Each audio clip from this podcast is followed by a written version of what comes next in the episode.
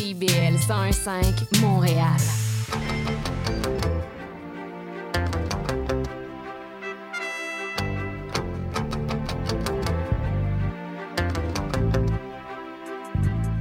Néo Québec sur CIBL.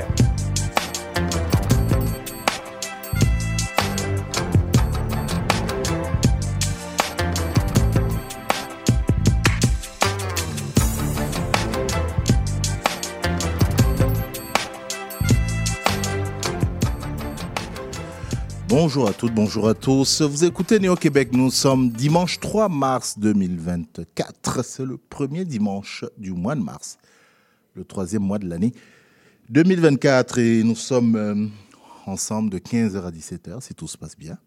Je dis bien si tout se passe bien. Hier, c'était la nuit blanche, mais j'ai l'impression qu'on a dit nuit et jour, parce que c'est fou le nombre de gens, de monde qu'il y a dans Montréal. Écoutez, venez dans le coin là, Sainte-Catherine, Saint-Laurent, vous connaissez notre adresse, c'est fou ce qu'il y a comme on dort. Puis il faut avouer qu'il fait beau, peut-être ramené par beau temps, ramené par Palina. Bonjour Palina Michelot. Allô Cyril. Comment ça va? Ça va bien, plein de vitamine D. Bon retour parmi nous. Merci. J'ai pensé à toi pendant tous les 3 semaines. Oh, qu'est-ce que je suis chanceux. Tu es revenu à la civilisation. Exactement. Avec plein d'inspiration pour des chroniques. On dirait que maintenant, marqué sur leur cœur, Néo-Québec, je ne peux plus que penser à vous. Oh, tu as vu ça, hein? C'est fou. Merci à toi. On va aller à Sherbrooke. Un peu plus tard dans l'émission, ça fait longtemps, on va aller écouter Aïssé nous raconter un peu son mois de février. Aïssé Touré nous raconter un peu son mois de février, savoir exactement, du côté de Sherbrooke. Sherbrooke, c'est l'Estrie, Palina. Oui, exactement. Voilà. Non, je te le dis juste comme ça. C'est l'Estrie. Je t'ai pas allumé, hein? C'est l'Estrie, ouais, voilà, pour aller voir un peu ce qui s'est passé de ce côté-là. On verra ça plus tard. On va parler danse dans l'émission, puisqu'on va recevoir un peu plus tard dans l'émission Cheryl Shine, qui est une danseuse chorégraphe de Montréal, spécialisée plutôt dans l'afro-dance. Elle va nous expliquer un peu tout ça. Pour le danseur que je suis, je fais mon coming out, là, je suis un super danseur, mais je ne sais pas ce que je danse. Moi, c'est-à-dire que je danse surtout. On verra tout à l'heure. Et puis, on va surtout parler de jeunesse, avec un nouvel organisme qui apparaît dans l'espace public montréalais, c'est Fréquence Québec. Et on va en parler avec sa fondatrice, Magali Boutin, qui sera là avec justement la présidente aussi du conseil d'administration de cet organisme-là, Catherine Moreland. Vous allez découvrir ça. Moi, j'ai parcouru un peu Fréquence Québec, mais de toute façon, si vous êtes fan comme vous l'êtes, de réseaux sociaux, vous devez savoir qu'on voit Fréquence Québec pas mal sur place. Et puis voilà. Et puis là, alors, j'ai gardé le meilleur pour la fin parce que allumez les caméras, les amis, ouvrez vos caméras, branchez-vous sur Néo Québec parce que je vous dis... Bonjour Malia. Bonjour Cyril, j'attends la fin de cette phrase. Bonjour la Queen Malia Kunkun. Oh waouh, bonjour. Bonjour. Vous ne savez pas. Allô. C'est vous dire, Léo n'a pas reconnu Malia quand elle est arrivée. Oh non. Non, on a une... Elle est magnifique. Une Tina, Bonjour Malia. Bonjour, de mes cheveux, les effets de... Tous ces synonymes seront pour désigner ma coiffure. La nuit blanche ou la semaine? Semaine blanche, je pense. C'est beaucoup de choses. Ok. La semaine, il y a eu quoi? Cette semaine, ce qu'il y a quand même eu de mémorable, c'est une conférence, une rétrospective annuelle qui a été animée, organisée par Déborah Cherenfant. Puis c'est une rétrospective qui s'appelait Déjà Vu et en fait le but était de mettre en lumière des choses qui se sont passées dans l'actualité mais qui sont un peu passées sous silence et qui ont tout à voir avec la communauté noire. Moi je trouve ça vraiment très intéressant. Il y a des panels comme l'économie. Si vous me connaissez, l'économie et moi ça fait 12 et pourtant j'étais là, j'écoutais. C'était vraiment... il y avait un don de vulgarisation que chaque personne avait sur scène. Mm-hmm. Cyril, je ne vais pas te citer, mais oui, tu étais sur scène, tu étais très pertinent. Ah, c'est ça que tu étais là. Il y avait un panel sport avec, par exemple, Sidney Faux, qui mm-hmm. est déjà venu ici pour quand on faisait la canne ouais. Mm-hmm. Exactement. Puis Kerland Mibel, Émilie Nicolas, Vanessa Destinée. J'ai failli citer Rebecca Makonnen, et là, ça n'a pas pu être là, mais il y a eu de très bons panélistes à sa place. C'était très édifiant. Mmh. Si tu dis, écoute, toi qu'on connaît avec l'économie, que tu n'as pas pu... moi, l'économie et le sport sont mes sujets de prédilection. Tu as aimé... La boxe, au fait, tu as commencé ou pas? Bon. Non, ok. Je pense que... Non, mais elle a promis... C'est l'année dernière. L'année n'est pas encore terminée. Mais rappelle-toi, elle avait promis au début de l'année que voilà, elle allait se mettre à la boxe. On est déjà au 3e mois de l'année, là, c'est mars. Et il n'y a toujours rien. Ça, c'est quand même fou, ça. Bon, ben voilà. Tout ça étant dit, voilà, on va se poser tranquillement, le temps de bien nous installer. On part, et moi, c'est fou, hein. Le Centre Bell, 2 nuits de suite. Oui. Oh non, c'était quelque chose. Palina était encore au soleil. Palina, t'étais où, toi, à La Réunion? À La Réunion, oui. Franchement. Quoi, franchement? T'as raté Burna Boy. Franchement, tu vas à La Réunion quand Burna Boy arrive. Oh. Voilà. J'en avais besoin, il faut penser à soi. Hein, tu sais, ça t'a ramené de la vitamine D. Voilà, les grands mots, là. Tu sais, réflexion, introspection et tout ça. Burna Boy était à Montréal. C'était bon? Qu'est-ce que tu as dit? Tu as demandé si c'était bon?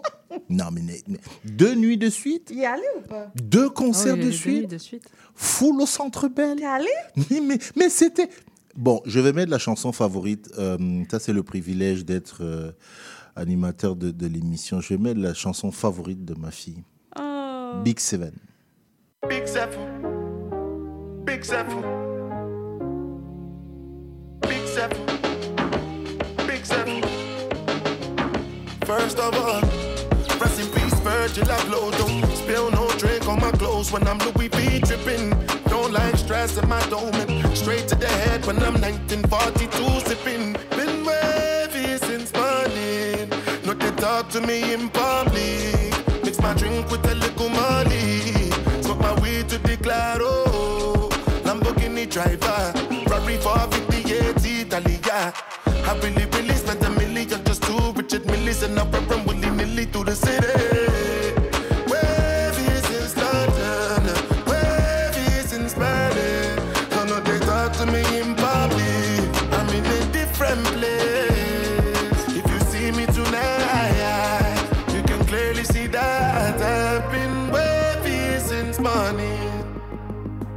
Alright, R.I.P. to Zidoo. Put your hands up, reach for the roof. If you know you fuck with me, don't like squares in my crew. If I call you my brother, then you best believe you stuck with me. Been wavy since morning, I no go feed save you from nothing. So I beg you no disturb me. I know they carry over low. Ghetto gospel preacher, 2-time community service preacher. Right now I'm chillin', but my niggas getting busy in the city, spinning till they can see for the listen. Wavy since London, wavy since Berlin. No, they talk to me in public. No, they talk to me in public. Wavy since Sweden, wavy since Paris. So no, they talk to me in public. I'm in a different place.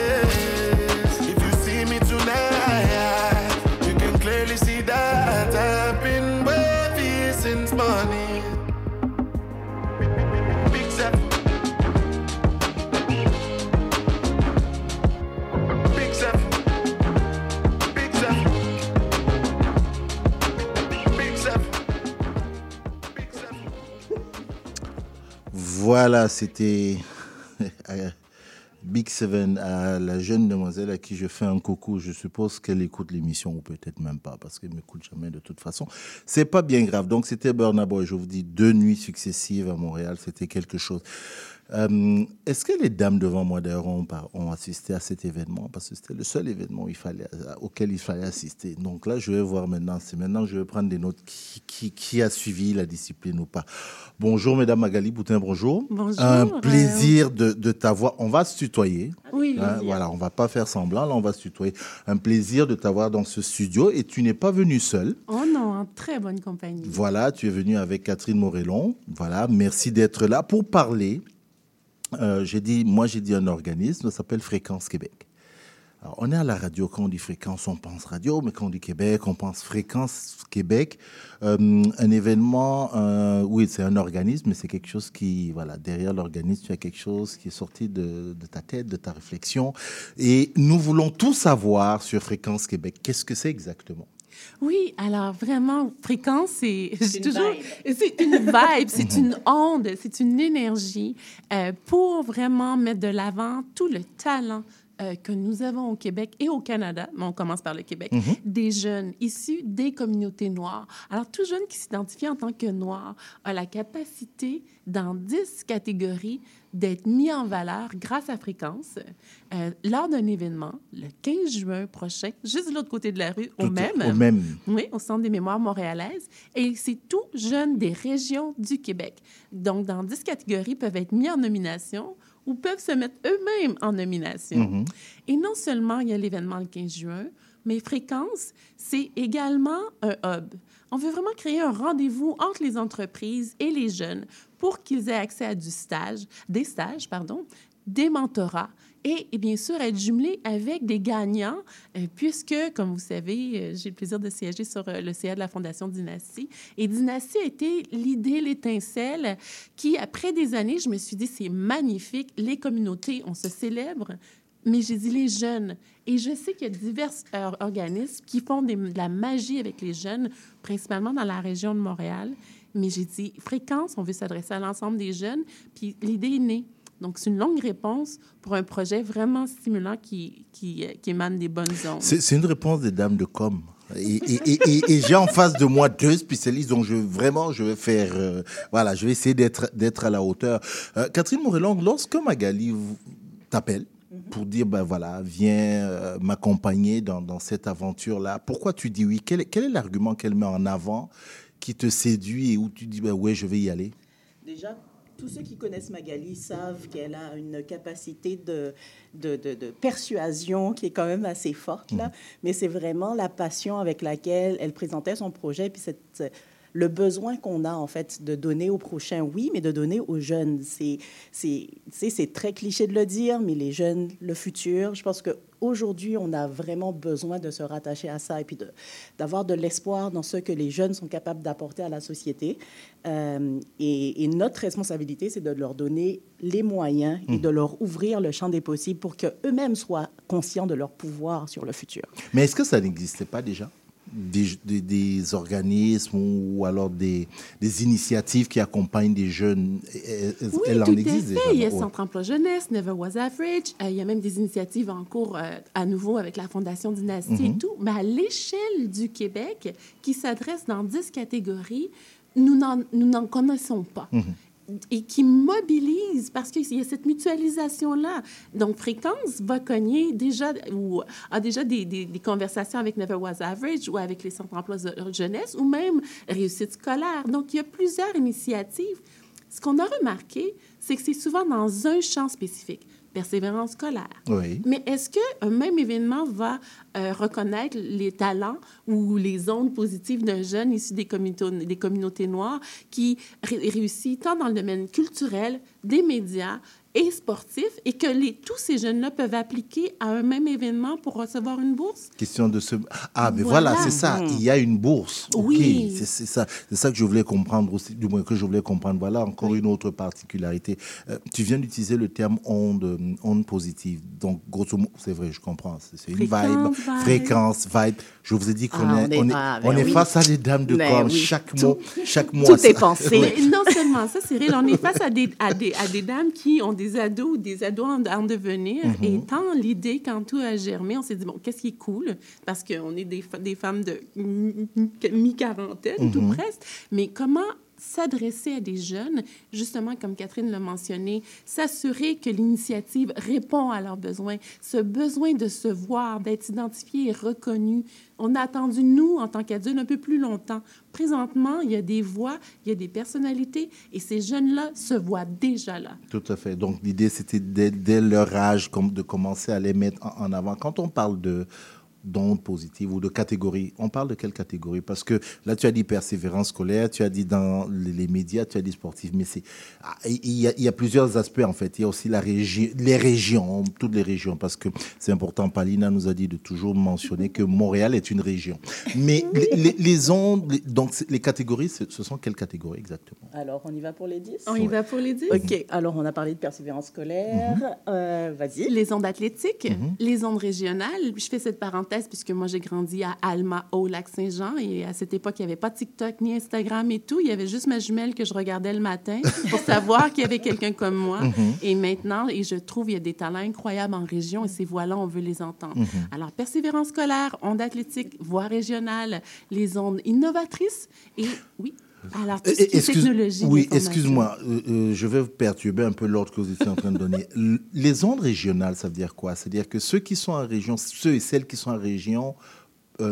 postulent en disant « je suis en région », c'est ça? Oui, mais en même temps, ils doivent... faire des initiatives. Donc, mm-hmm. qu'est-ce qui est intéressant, c'est que ça peut être un jeune qui est très impliqué dans sa communauté, mm-hmm. qui crée des gestes, qui apporte du changement, qui réunit vers des bonnes actions. Ça peut être tant en culture, tant dans le sport, dans multiples secteurs, mais cette personne-là est en région. Alors, ce qui peut arriver avec ce jeune-là, c'est peut-être un super athlète qui se démarque dans les zones athlétiques, mais qui vit, mais surtout, il vit en région, on a ouais. médias mm-hmm. et autres, mais il peut appliquer dans ces deux catégories-là, mm-hmm. puisqu'il est une voix de sa région qui fait rayonner son talent. Alors, c'est la voix de la région, c'est ça qui est intéressant, c'est multidisciplinaire. Mmh. Et ça n'empêche pas que lui, oui, peut se mettre en nomination, mais il peut également être mis en nomination. Et c'est surtout ça qu'on encourage. Les actions qui, finalement, vont mettre de l'avant aussi sa région et qui vont permettre, en fait, de voir qu'en dehors de Montréal, tout est possible également. Là. C'est vraiment l'idée qu'on veut supporter ici mmh. aussi. Parce que ça, c'est quelque chose quand même, permettez-moi, ça, c'est quelque chose, je sais qu'il y a beaucoup plus... de personnes issues des communautés noires à Montréal, beaucoup plus qu'en région. Et on a souvent tendance à ne pas être en contact permanent. Quoi. Chacun un peu... Oui. On vit un peu en îlot, j'ai presque envie de dire. Hein? Exactement. Puis pourtant, il y a des magnifiques initiatives en région. On pense juste à l'UQAC, à l'Université du Québec à Chicoutimi, qui mm-hmm. est l'université au Québec qui accueille le plus d'étudiants issus de l'immigration. Ah, ça, et c'est une mosaïque okay. de mm-hmm. talents, de génies qui sont dans la région du Saguenay-Lac-Saint-Jean. Alors, ces personnes-là rayonnent dans de multiples talents dans leur champ d'études et au-delà. Alors, Fréquence tend la main ou envoie des ondes mm-hmm. Dans les régions. Alors, on continue avec les autres catégories. Oui, oui, tout à fait. Juste, j'allais rebondir sur ce que tu dis, mais c'est aussi dans l'idée de fédération dont on parlait plus tôt. Et puis, oui, il y a des organismes qui existent et il y a des initiatives qui existent partout, mais Fréquence se veut le lieu où, finalement, tout le monde va savoir où se retrouver pour avoir...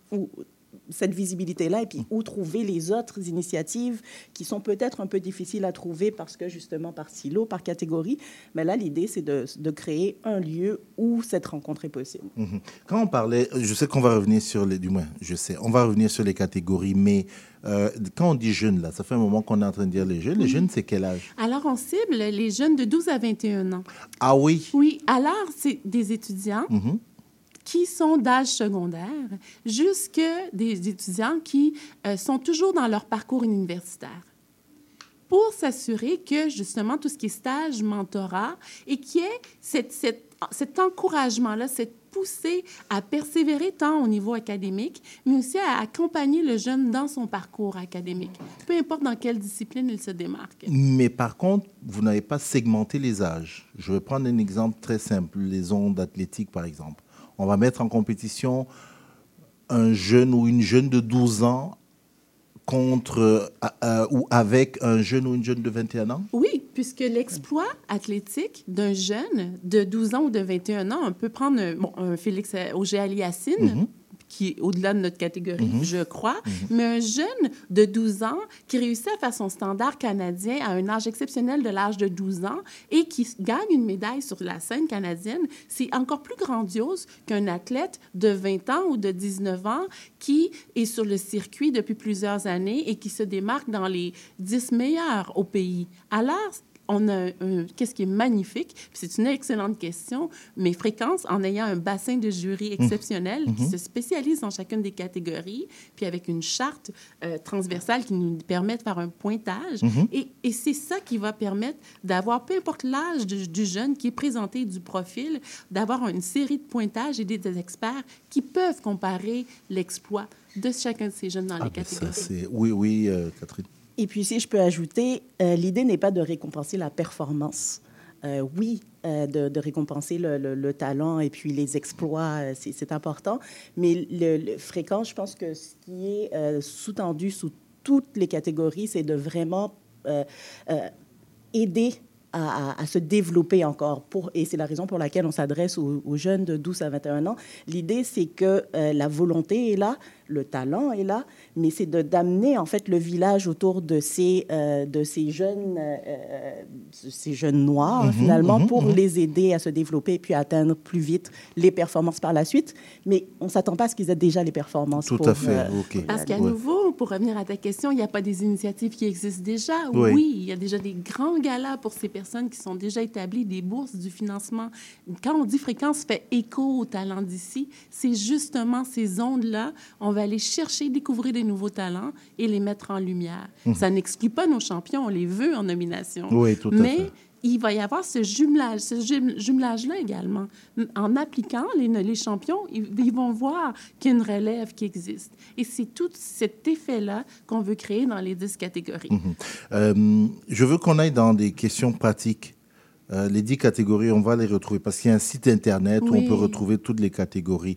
On a dit que c'est de 12 à 21 ans. De manière concrète, il y a deux mots sur lesquels je veux revenir. Bourse. Quand on dit les bourses, c'est quoi? Alors, pour les 10 catégories... c'est très motivant. Concret. Mais c'est motivant. Concret, oui, alors, c'est 10 bourses de 1 000 Chaque catégorie, il n'y a pas une catégorie plus importante qu'une autre, tout dépendamment du partenariat qu'on a, mais il y a toujours l'aide à la mission qu'on reçoit de nos partenaires. Donc, toutes les bourses ont une bourse... les catégories ont une bourse de 1 000 okay. Alors, c'est un lauréat qui se mérite une bourse de 1 000 Tout à fait. Mais par la suite, on peut avoir toutes les catégories sont équivalentes. Toutes les catégories sont équivalentes. Par la suite, bien sûr, il y a les possibilités de stage, de mentorat, tout ce jumelage-là. Bien sûr, les finalistes y ont accès. Alors, c'est ça qui est magnifique, c'est que peut-être que tu n'es pas le premier à te mériter la bourse, mais tu es le deuxième et le troisième qui a rayonné dans cette catégorie-là.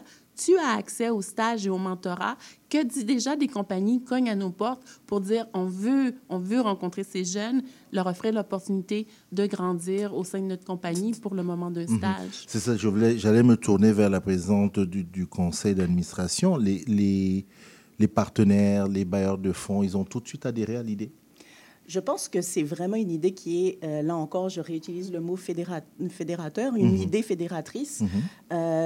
Parce que on est tous à une période, je pense, je dis tous, mais les adultes finalement, notamment dans les communautés noires, mais également toutes les communautés d'adultes, de professionnels au Québec, sont conscients que finalement il faut apporter plus à la jeunesse qui a connu déjà bien des défis à relever dans les dernières années. Tout là, ils sont passés à travers une pandémie, ils passent à travers ils sont conscients qu'il y a des défis qui sont vraiment énormes sur le point de vue environnemental, etc. Et puis, donc, je pense que c'est mature en termes d'environnement, d'écosystème professionnel, corporatif, pour se dire que oui, c'est le moment finalement d'apporter des outils à ces jeunes-là. Beaucoup de ces organismes ont déjà justement des programmes. Parfois, ils sont un peu méconnus justement de la cible. Donc, l'idée, c'est de vraiment créer là aussi un pont entre les initiatives qui sont faites au niveau corporatif et puis les jeunes qui en ont besoin et puis qui ont juste besoin d'être dirigé dans la bonne direction pour les trouver. Tout à fait. Et insister sur le fait que, je ne sais pas s'il faut le faire, mais sur le fait que ce n'est pas juste un gala, ce n'est pas juste réunir des jeunes pour faire la fête. Non, on est vraiment dans un hub, une initiative. C'est au cœur même de la mission, donc c'est un programme. Et ce n'est pas juste une date qui est le 15 juin, c'est à l'année longue. Donc ce jumelage-là, c'est sur une série de... le mentorat de 12 mois. Les stages, c'est selon les conditions des entreprises. Donc des stages d'un mois, 2 mois, 3 mois. Alors, à l'année, ce hub, cette plateforme qui est fréquencequebec.com va être un lieu de rendez-vous, tant pour les jeunes et pour les entreprises, le pont dont Catherine parlait, et qui est présent à l'année. Et on sait aussi, quand tu parlais de mobilisation des entreprises, il y a aussi ce mouvement qui est plus qu'un mouvement, qui est un changement bienvenue en termes d'accroître l'équité, la diversité, l'inclusion au sein des entreprises, surtout au Québec. Et ce que les compagnies qui nous approchent et que l'on approche disent, on a encore de la difficulté à aller rejoindre les talents issus des communautés. On n'est pas connu et nous, on ne connaît pas les accès et les courroies. Donc, on s'est dit, mais si nous, on devient une courroie de transmission additionnelle pour créer le talent et répondre à cette volonté des entreprises claire d'effectuer un changement de société, mais pourquoi ne pas y participer? La question qui fâche, Catherine et Magali, est-ce que vous n'empiétez pas sur les plates-bandes de certains organismes qui accompagnent déjà des jeunes? Ma réponse serait non. OK. Parce que... Justifie-moi ça un peu. Oui, déjà, toute la réaction qu'on a eue en général, à chaque fois qu'on a parlé justement à ces différents organismes-là, ça a été vraiment hyper positif, le retour qui a été fait. Et puis, la réaction est vraiment dans la complémentarité. La complémentarité et la mutualisation. Parce que plus il y a d'initiatives qui existent, plus il y a une grande force de frappe, une force d'écho, de rayonnement et de positivisme pour découvrir les talents et pour sentir que chacun, avec notre créneau respectif, on crée ce mouvement-là, d'appuyer, d'encadrer. On dit toujours « it takes a village, a village ». Donc voilà, créons ce village. Il n'y a pas juste une seule maison pour grandir, se développer. On crée un écosystème. Et à nouveau, on n'aura jamais la prétention de dire « fréquence, on vient répondre à un manque ». Non, fréquence, on vient se joindre à la danse. Et c'est à nouveau cet engouement-là qu'on sent, à nouveau juste récemment, lors d'un événement de la Chambre de commerce du Montréal métropolitain, on avait le festival, le Salon de la femme noire, on était dans des conversations où on doit travailler ensemble. Vous avez reçu récemment Madame Joseph. Donc, à nouveau, on veut collaborer avec vous. Il y a des initiatives d'entrepreneuriat. Alors, fréquence, c'est la catégorie entrepreneur de l'année. Et c'est cette mutualisation-là qui vient vers nous et qui est initiée de par le fait d'avoir révélé que fréquence naissait. Donc, la réponse est non. La réponse est non. OK, c'est bien dit. Les inscriptions ont commencé, c'est ça? Oui, depuis le 5 février. D'accord, on va revenir un peu là-dessus avec 2-3 questions pratiques avant de vous laisser partir. Mais obligation, comment dire ça? Publicitaire. On va dire ça comme ça, Léo. Vous cherchez une activité ludique et rassembleuse? Inscrivez le Bingo Radio de CIBL à votre agenda. Chaque semaine, courez la chance de gagner 3 500 $ en prix. Invitez vos amis et jouez avec nous tous les dimanches dès 13h. Pour participer, procurez-vous les cartes de jeu du Bingo de CIBL dans un point de vente près de chez vous. Pour trouver des lieux, visitez notre site web au CIBL1015.com sous l'onglet Bingo Radio de CIBL. À dimanche prochain et bonne chance! Ludovic, c'est comment de jouer au hockey avec son père? Au début, papa comptait tous les buts. Mais au bout d'un moment, il s'est fatigué et il est tombé par terre. Et puis là, j'essaie de passer devant... Le plaisir de bouger, ça s'entend. Un message du gouvernement du Québec. Puis, Sarah, comment on se sent après une bonne randonnée? Ouh, très contente. Oh, ça fait du bien. Wow, la vue! Le plaisir de bouger, ça s'entend. Un message du gouvernement du Québec. Monsieur Bulle et compagnie, un magazine radio sur le vin, la bière et les spiritueux. Des conseils pour mieux boire. Guinaël Revel et son équipe parlent du bio, de la viticulture, des spiritueux, des vignobles du Québec, du Canada de toutes les nouveautés de la planète vin et une chronique fromage. Monsieur Bulle et compagnie, les vendredis de 9h à midi, rediffusion les dimanches 21h à CIBL 101.5 Montréal. La girafe en bleuse. À chaque semaine, Jean Gagnon-Doré reçoit un artiste de la scène musicale québécoise. La girafe en bleuse, les vendredis 13h, rediffusion dimanche 10h.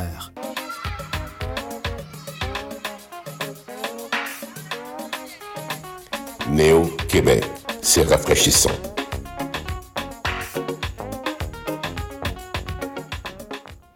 Voilà, retour sur Néo-Québec, toujours en compagnie de Magali Boutin et Catherine Moreland de Fréquence Québec, qui, je le rappelle, a donc lieu le 15 juin au MEM. J'aime ce terme-là, mais après, je ne sais pas, la suite MEM, c'est quoi? Centre de mémoire montréalaise. Et ils sont en face. J'y étais il y a juste avant l'émission. D'ailleurs, je profite. Il y a encore cette exposition de photos. Oui, c'est pas de la photo. Montréal. Je vais pas dire moi. Oui, c'est ça. Je suis Montréal. Je vais pas dire photos parce qu'on va encore. Je vais étaler mon ignorance de l'art et tout là. Non, mais c'est je suis Montréal de Taïna Mouette et tout. Allez voir ça. J'ai pris quelques photos. On va voir comment les mettre sur nos réseaux. Je sais plus quand ça se termine. On va vérifier. Taïna, si tu nous écoutes, fais-nous signe. Voilà, le message est passé. Oui, mesdames, je veux revenir. Tout à l'heure, on a commencé avec les catégories, mais c'est tellement intéressant, je vous ai interrompu. Mais si possible, donnez-nous un peu les catégories avec... Exact. Allez, je vais vous en donner une. On dit les ondes médiatiques.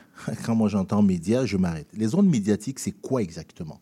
Alors, c'est tout jeune qui a son podcast, son blog, sa plateforme qui lui permet de partager un contenu, de donner son opinion. Donc, c'est le jeune journaliste émergent qui a déjà sa place et sa façon de communiquer. Donc, tout ce volet-là, les ondes médiatiques, les jeunes qui ont leur compte à eux, leur plateforme, peuvent les présenter via la plateforme de fréquencequebec.com ou de mise en nomination qui présente dans les sites et une description de qu'est-ce que leurs médias. D'accord. Ondes médiatiques ensuite. Les ondes vertes. Oui. Les ondes vertes, oui. Alors là, tout ce qui est initiative écologique, environnementale, activités ou idées qu'ils ont eu à créer dans leur communauté ou à leur école qui est digne d'être mis en nomination et d'être vu à nouveau.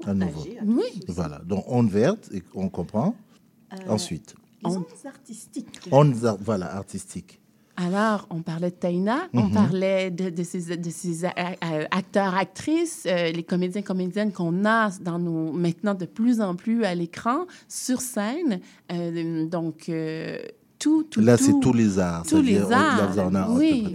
OK. Exactement. Voilà. Ensuite, on avait parlé de persévérance scolaire, mais là, ça s'appelle comment? Oui, les ondes de la persévérance scolaire. On a parlé des ondes athlétiques. On ne revient pas dessus. Athlétique, oui. On a parlé à nouveau des ondes innovatrices tout à l'heure. Donc, tout ce qui est science, technologie, innovation, amélioration de ce qui existe déjà. Donc, on a ce volet-là. Donc, les étudiants de l'ETS, on a besoin de vous. Oui, mais il faut avoir entre 12 et 21 ans. Oui, 12 et 21 ans. Mais à nouveau, sont à l'université. Peut-être des personnes. Oui. Okay. Les ondes d'entrepreneuriat, justement, lorsqu'on parlait de Mme Joseph, qui avait un bel intérêt de collaborer. Et bien sûr, les ondes de bienveillance. OK. Qu'est-ce que ça veut dire, ça? Alors, les ondes de bienveillance, c'est à nouveau le geste de redonner au suivant des personnes qui génèrent ou qui créent des initiatives dans leur communauté. OK. Donc, à nouveau, ces catégories-là. Puis on cherchait, on ne voulait pas juste dire redonner au suivant. Et la bienveillance se décline sur de multiples facettes. Et ça l'inclut toute action pour contrer le racisme. Donc, à nouveau, cette catégorie-là vient rejoindre une personne qui veut faire plus pour son prochain. D'accord. Ensuite, on a... Alors, on a dit innovatrice, entrepreneuriat, personnalité publique, qui est la dernière qui n'a pas été mentionnée. Bien là, à nouveau, un peu comme La Voix de la Région, c'est la personne qui partout au Québec, toutes régions confondues, se démarque. Qui rayonne. Qui rayonne. Mm-hmm. Et qui est la future star de son milieu. Et à nouveau, ça, c'est par voie, par nomination, toujours avec un jury qui détermine, mais il y a un volet popularité et impact dans les communautés que cette personne-là doit avoir ou a déjà, puis qu'on veut découvrir. Personnalité publique, c'est pas celui qui a... je ne sais pas si ça... Oui, je pense que ça existe. 200 000 followers sur Instagram, c'est ça? Personnalité publique? À partir du moment où, justement, c'est pour des quelque chose de, voilà, de concret. De voilà, porte, c'est ça. Fait, oui, OK. Qui le met au devant de la scène. Mm-hmm. Mais l'idée, c'est ça, c'est d'avoir l'impact public et mm-hmm. puis d'avoir assez d'influence, sans mm-hmm. vouloir dire d'être un influenceur, mm-hmm. Mais pour aider à amener du changement. D'accord. Ça peut être quelqu'un qui a une voix, une plume dans les médias, un jeune qui fait déjà sa marque au volet politique, ainsi de suite. Donc, on va au-delà des plateformes sociales et du nombre d'abonnés. Du nombre d'abonnés, tout oui. à fait, c'est ça. Et donc, ça, c'est à travers donc, le site Internet fréquencequebec.com. C'est pas .ca, c'est .com. Mm. Je précise ça parce que je suis allé chercher .ca, puis il m'a dit le site n'existe pas. C'est .com, j'insiste encore, Fréquence Québec.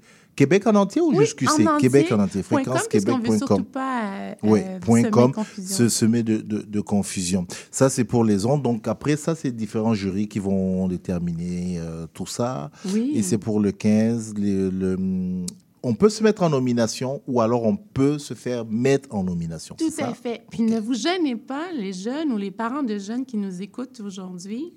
C'est un simple bouton, puis mm-hmm. oui, vous pouvez vous mettre en nomination. Il faut croire en soi, puis on n'a pas besoin d'invitation.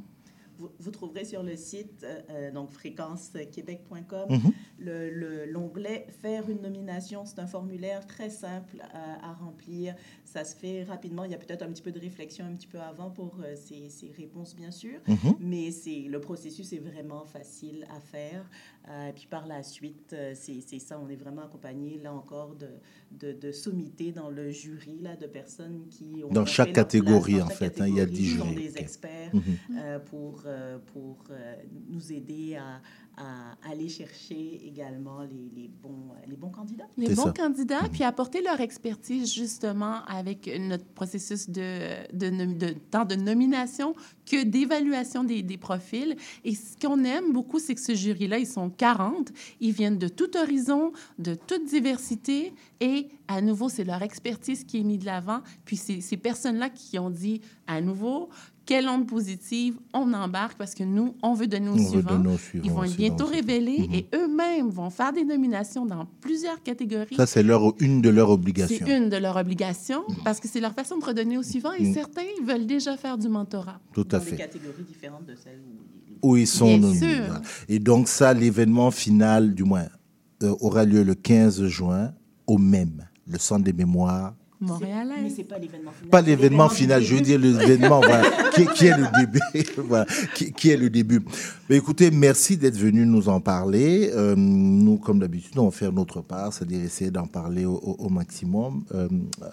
Mes collègues ici présentes, bon, elles ne peuvent plus être en nomination, mais elles vont faire des nominations, ça je vous le promets. Elles vont faire des nominations. Oui, je n'ai pas le choix, là, tout le monde me regarde, je n'ai pas le choix de faire. Mais on ne met pas, c'est moi qui ai fait la nomination, hein. On nomme des gens, puis c'est tout. Mais, vous pouvez nommer des gens, mais on demande dans le formulaire pour assurer la crédibilité et tout, et être capable de faire un suivi des vérifications. Les personnes qui font les mises en nomination doivent présenter leur courriel pour qu'on puisse rejoindre si le dossier n'est pas complet. D'accord. Les jurys font quand même un travail de recherche. D'accord. OK. Ben, tout est dit alors. Et puis, voilà, j'imagine que vous continuez la campagne. Il faut faire connaître Fréquence. Ben, on va y contribuer à notre façon. C'est déjà là un début. Merci de vous être déplacé un dimanche. Quoi qu'il fait beau, il fait beau. Vous allez rester dans le coin, inutile d'aller très loin. Puis à 5h après, vous pouvez aller faire ce que vous voulez. Merci beaucoup Magali Boutin, merci beaucoup Catherine Moreland. Et puis vraiment merci pour cette initiative. Et puis on se donne rendez-vous le 15 juin. Le 15, oui, puisqu'on aurait juste à traverser avant le tapis. Juste avant le tapis mauve. Le 15 juin, c'est un dimanche. Est-ce que vous voulez... C'est un samedi. Bon, ça va. On a... c'est on vous remercie de nous avoir accueillis. C'est nous qui vous remercions, alors. C'est nous qui vous remercions.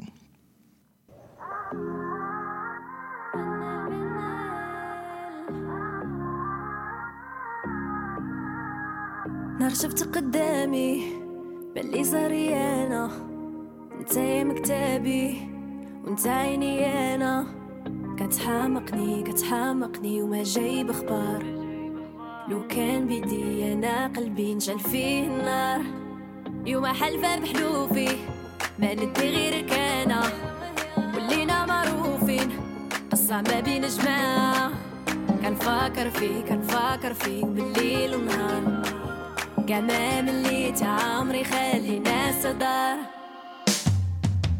ما خلاو ما قالوا ما خلاو والو فيا وفيك ما خلاو ما داروا وكان حبك ونمو تانيك ما خلاو ما قالوا ما خلاو والو فيا وفيك ما خلاو ما داروا وكان حبك ونمو تانيك بقى حسا راسي بديه قال لي نحطك براسي في عينيك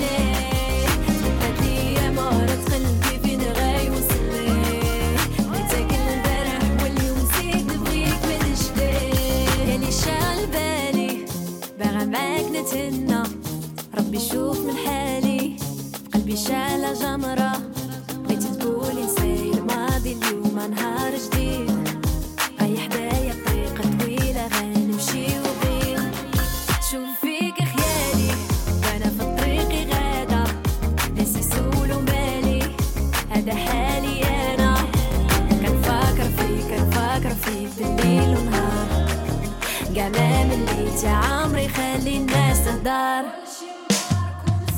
ما خلاو ما قالوا ما خلاو والو فيا وفيك ما خلاو ما داروا وكان حبك ورمو تانيك ما خلاو ما قالوا. Voilà, retour à Néo Québec et nous prenons notre envol vers la région. Nous allons en Estrie. Bonjour Aïssé Touré. Bonjour Cyril. Ça fait longtemps Aïssé, comment vas-tu? Oui, ça fait quelques semaines. Ça ben va oui, tu as décidé de prendre ton temps. Voilà. Hein, oui, mais c'est bien que tu nous parles à nous de la région de Montréal. Ça nous fait vraiment plaisir. Hein. C'est un plaisir partagé. Voilà, c'est ça. Alors, Aïssé, qu'est-ce que tu as pour nous aujourd'hui? On sait que le mois de février, on le dédie à l'histoire des Noirs, mais nous, on sait que l'histoire des Noirs, c'est tous les jours, quoi. C'est tous les mois, c'est tous les jours, c'est toutes les semaines, c'est toutes les minutes. Et toi, tu veux nous ramener justement quelque chose de particulier dans l'histoire des Noirs au Canada, mais tu as choisi le mois de mars, et ça, on te remercie parce que ça nous rappelle que nous, c'est tous les jours. De quoi tu nous parles aujourd'hui? Mais oui, avec plaisir. Puis en fait, moi, j'ai eu le plaisir de participer à un projet avec le département d'histoire de l'Université de Sherbrooke. C'est un projet qui s'appelle Mémoire Afro-Sherbrookeoise, qui est en fait piloté par Stéphanie Lantier.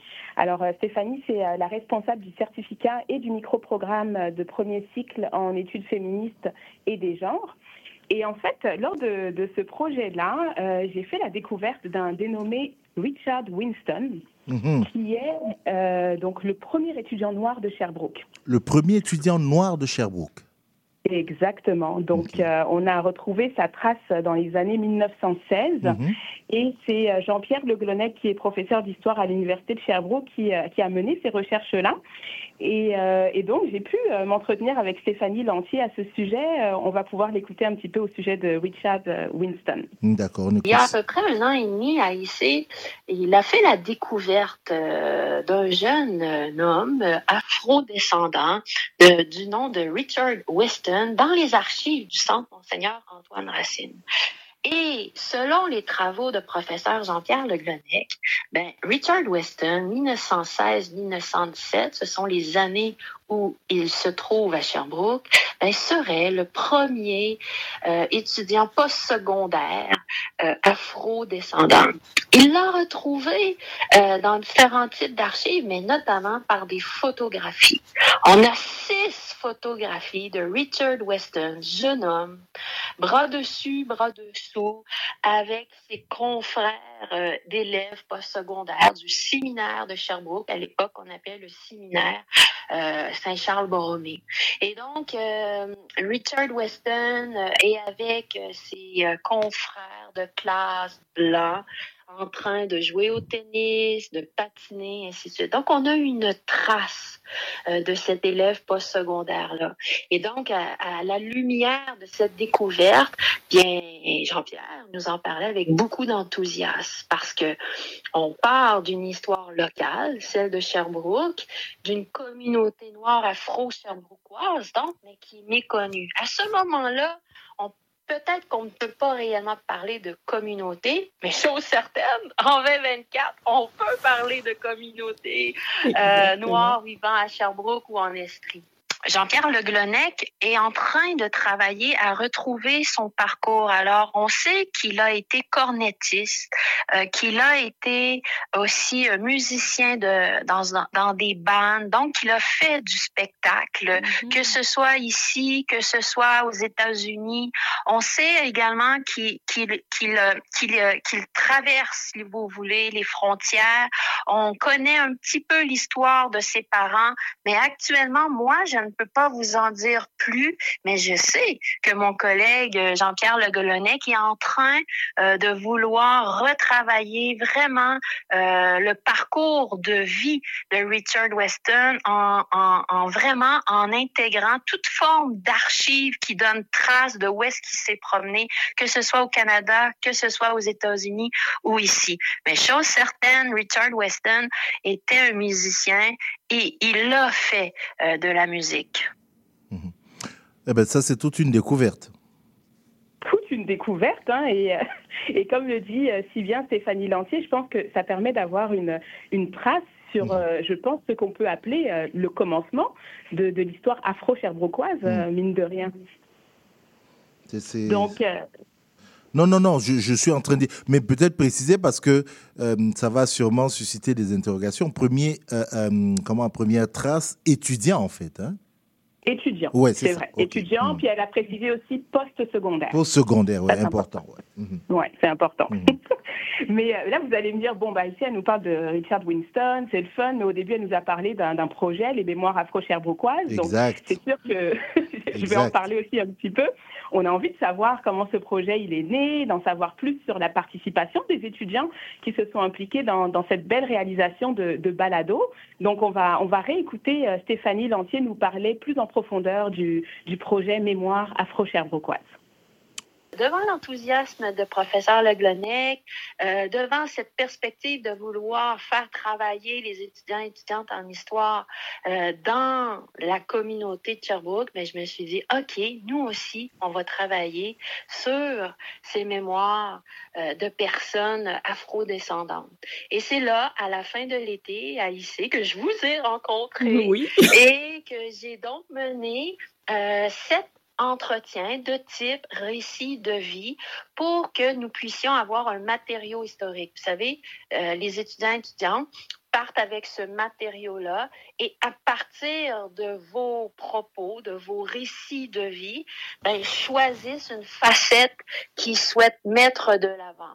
Alors, ça peut être l'expérience de l'interculturalité, ça peut être l'expérience de l'altérité en tant que femme, ça peut être l'expérience du déracinement et de l'enracinement, ça peut être l'activisme noir. Donc, les étudiants, finalement, ça donne 6 équipes, Mémoire afro-sherbrookeoise, ben, on choisit une facette, puis on crée à la fois par eux-mêmes, avec un logiciel de montage, Audacity, des balados d'une durée d'environ 15 minutes. Puis au cœur de ce projet-là, bien, il y a bien sûr une réflexion sur comment on peut s'inscrire en tant qu'historien, historienne dans la compréhension du rapport d'altérité, du rapport à la racialité. Je donne ce qu'on appelle des cours-programmes, des cours obligatoires dans le cursus en histoire. Et en fin d'année, à la 3e année du baccalauréat, bien les futurs historiens et historiennes, non seulement apprennent-ils à réfléchir en tant qu'historiens, historiennes, mais aussi apprennent les rudiments, si on peut le dire, de la diffusion historique. Et c'est dans ce cadre-là que nous faisons des projets de balado, donc de vulgarisation de l'histoire, d'archives de l'histoire et aussi de projets incarnés dans la communauté. Parce que souvent, on a l'impression que l'université est un peu à part de sa communauté.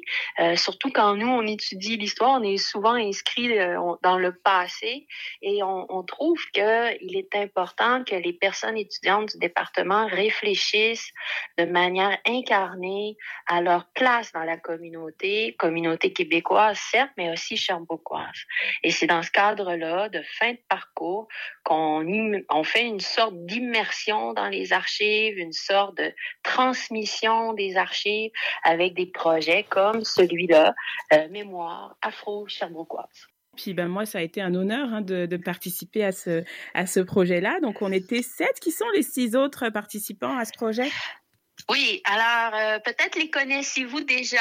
La slameuse étudiante en sociologie, Riziki Kandama, qui a vraiment participé, comme vous, Aïssé, avec grand enthousiasme. Nous avons même enregistré de ces slams. On est en train vraiment, avec le projet des entretiens, de créer une mémoire afro-sherbrookeoise. Donc, on va créer un site où on va archiver vos entretiens, archiver les balados.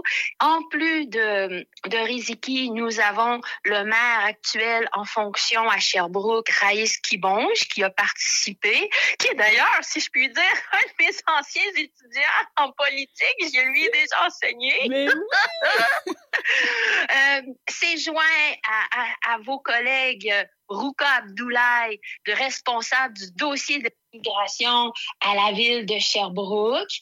Ensuite, on a interviewé Patrick Dramé, qui est professeur au département d'histoire et qui est spécialiste de l'Afrique subsaharienne notamment, et bien sûr de toute la question des mouvements migratoires et de la décolonisation.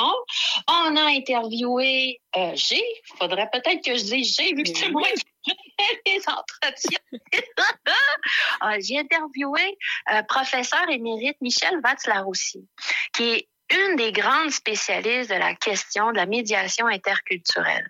Et Michel, elle m'a accordé un bel entretien où elle met de l'avant comment on peut être des agents de médiation interculturelle. Et au bout du compte, elle m'a dit que ce qu'on faisait là avec les étudiants en histoire, ben c'en était ça, une forme de médiation interculturelle. Donc, en parcours, là, en cheminement de création, les étudiants et étudiantes, je leur ai demandé de lire un texte notamment de professeur Vatz-Laroussi et de réfléchir à ce concept d'interculturalité. Puis, en dernier lieu, professeur Jean-Pierre Le Glonnec, qui, lui, venait faire le récit de Richard Winston en l'inscrivant dans l'expérience afro-québécoise. Wow! C'est tout un honneur de me dire que je vais être archivée avec Richard Winston, puis Raïs Kibonge, Riziki, Rukia. Vraiment, c'est un beau projet. Alors voilà, c'était Stéphanie Lantier de l'Université de Sherbrooke. Alors en conclusion, Aïssé, qu'est-ce que... En conclusion, je pense que tout le monde se demande là où est-ce qu'on va pouvoir écouter ces balados-là. Mm-hmm. Je pense que tout le monde se pose cette question. Alors, les balados Mémoire Afro-Sherbrookeois sont disponibles sur le site de l'Université de Sherbrooke, mm-hmm. mais également sur toutes les plateformes là, de balados. Donc je ne sais pas si je peux les nommer ou pas, mais en tout cas, toutes les plateformes de balados disponibles. Donc, vous pouvez avoir accès à tous ces beaux balados-là que je vous suggère vraiment fortement d'aller écouter. Mm-hmm. Donc, ainsi, tu vas être archivé, Aïssé Touré. Ben, est-ce que tu t'en rends compte, Chérie, que t'as une de tes chroniqueuses qui est archivée? Je parle à une méga star, là. Tu vas être archivée. Hein? Une méga star de l'esprit. Tout le monde qui a des super chroniqueuses comme ça. Hein. Ça, c'est quelque chose. Dans 50 ans, on parlera de ça. Merci beaucoup, Aïssé Touré. Merci de nous avoir encore permis d'écouter ta voix, mais surtout de partager cette histoire avec nous, qui, je suis sûr, va susciter des discussions ou de l'intérêt surtout. Et puis, tu sauras nous en faire part. Merci à toi et puis on se dit bonne semaine. Merci. À bientôt. Je t'en prie. À bientôt. Voilà.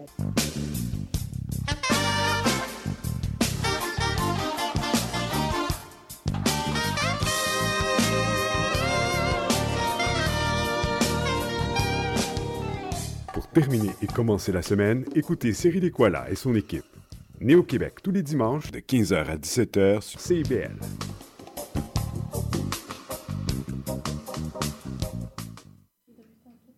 Allez, une petite page de publicité et ensuite... Oui, mesdames, on est en studio, on est en live, hein, OK.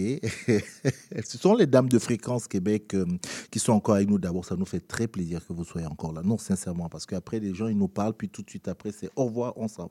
Merci que vous soyez encore là. Puis, elles sont en train de jaser, voilà, ça, c'est ça. Merci d'être là encore. Non, je n'ai pas dit ça pour que vous partiez. Là, vous êtes obligés de rester maintenant. Léo, ce que je propose, on va à la pub et puis au retour, on met une petite virgule musicale et on continue notre émission. Vous cherchez une activité ludique et rassembleuse? Inscrivez le Bingo Radio de CIBL à votre agenda. Chaque semaine, courez la chance de gagner 3 500 $ en prix. Invitez vos amis et jouez avec nous tous les dimanches dès 13h. Pour participer, procurez-vous les cartes de jeu du Bingo de CIBL dans un point de vente près de chez vous. Pour trouver des lieux, visitez notre site web au cibl1015.com sous l'onglet Bingo Radio de CIBL. À dimanche prochain et bonne chance! Depuis plus de 30 ans, le journal mensuel Écho Montréal est le fier porte-parole de l'actualité politique, économique, sociale et culturelle au cœur de Montréal. Distribué gratuitement et rejoignant 200 000 lecteurs, Écho Montréal est aussi un véhicule publicitaire polyvalent en répondant efficacement aux besoins de différents annonceurs, comme dans l'immobilier ou tout simplement pour y afficher avis publics ou services professionnels. À lire ce mois-ci dans Écho Montréal. Montréal à la croisée des chemins. Pain, vin et fantaisie. Le triomphalisme trumpiste. Immobilier, bilan 2023, perspective 2024. Pour en savoir plus, nous vous invitons à visiter notre plateforme numérique à écomontréal.com ou à composer le 514-844-2133. 514-844-2133. Tous les mercredis à 8h, soyez des nôtres à l'antenne de CIBL pour l'émission « À la croisée des toits », votre rendez-vous hebdomadaire en compagnie de Richard Ryan et Sébastien Parent-Durand. Ils couvrent avec vous et leurs invités tous les angles de solutions possibles à la crise du logement qui nous frappe. Pour un voyage musical dans les années 80, je vous invite à écouter Spraynet et Spandex où je vous fais découvrir des chansons méconnues mais néanmoins excellentes. Spraynet et Spandex avec Isabelle, les mardis après-midi de 4 à 6, en rappel les samedis soirs de 9 à 11 sur CIBL 101.5.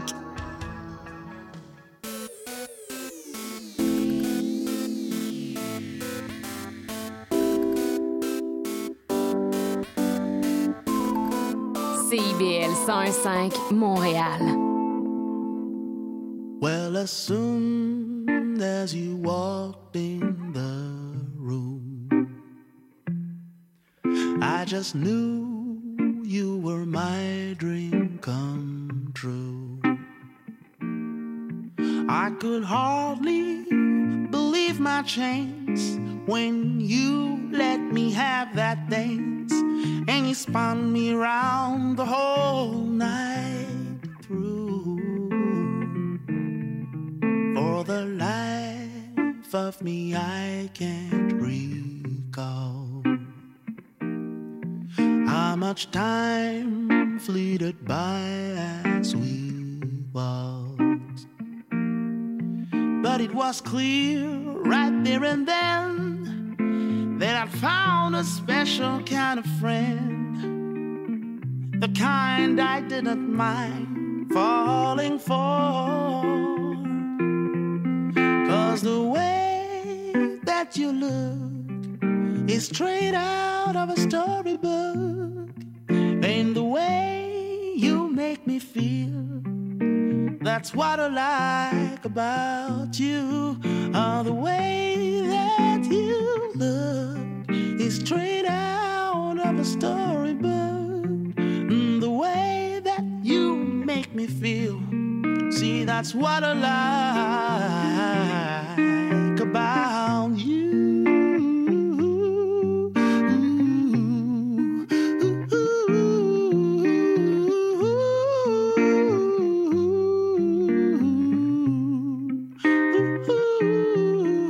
As the music began to slow down, we moved away from the crowd as we huddled under the hallway lights. I got close enough to see your eyes were a sweet and soulful shade of brown. So we talked through the rest of the night, and the morning caught us by surprise. How I wish the fun would never end. How I wish the sun had other plans. Neither one of us was ready to say goodbye. 'Cause the way that you look is straight out of a storybook, and the way that you make me feel, you see, that's what I like about you. The way that you... Cette chanson-là, c'est quelque chose. Hein. Clérel et Aïssa, si vous ne connaissez pas, allez sur toutes les plateformes, comment on dit ça, de diffusion musicale. Bref, allez sur Apple, allez sur Spotify, je ne sais pas pourquoi on prend autant de pour dire des choses. Rebonjour Malia. Bonjour Cyril. Comment vas-tu Malia? Très bien, merci. Et toi? Je vais bien, mais sûrement moins bien que toi, parce que là... J'ai l'air rayonnante. Ah, c'est le mot est faible. Bon, oh, ok. Le mot est faible. Bon. C'est... Tous les dimanches comme ça, là, non, franchement, là, ça met de l'énergie dans ce studio. Wow, je parfait. Ne te le dis pas. Bref, aujourd'hui, on va poursuivre une tradition que tu as instaurée un peu ici, qui est de creuser, pour ne pas dire démystifier, certaines croyances populaires qui sont liées à la communauté ou aux communautés noires. Mm-hmm. On s'était déjà penché en détail sur celle qui affirmait, à tort, tu nous as bien précisé, ouais, que les personnes noires ne savaient pas nager. Mm-hmm. Ou encore, qu'elles n'avaient pas besoin de mettre de la crème solaire. Aujourd'hui, Malia, sur quelle croyance est-ce que tu nous embarques? Alors aujourd'hui, j'ai décidé de me pencher sur le fameux « Black don't crack ». Vous savez, cette si célèbre expression qui affirme que les personnes noires ne vieilliraient jamais, ou alors qu'elles le feraient bien plus lentement que les personnes d'autres communautés.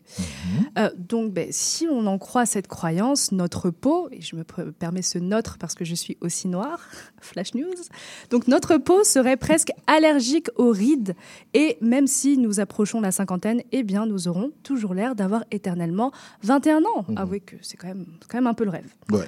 Enfin, jusqu'à ce que vous vous fassiez encore carter à l'entrée d'un bar parce que le videur pense que vous n'avez pas encore atteint la majorité, alors que vous avez déjà 3 enfants, un chat siamois et une hypothèque. Tu te fais souvent carter, Malia? Non, mais D'accord. Peut-être que avec cette nouvelle coiffure, peut-être que ça va commencer. Mais donc, selon cette expression, si vous êtes une personne noire, vous devrez vous attendre à ce genre de scénario. Mais est-ce que c'est juste une expression ou bien est-ce que ça se remarque vraiment dans la réalité? Bon, moi, je peux dire que je le remarque dans la réalité, dans une réalité un peu hollywoodienne, parce que je le remarque surtout chez les célébrités dont je suis fan. Y aurait l'exemple par excellence du producteur et rappeur Pharrell Williams. Et si vous ne savez pas qui c'est celui qu'on doit remercier pour la fameuse chanson « Because I'm happy ». Ah oui. Donc cette chanson qui nous est restée en tête... Il est dans la mode aussi, non? Il est dans la mode, il est dans la musique, il est dans l'entrepreneuriat, dans l'immobilier, il est partout, partout.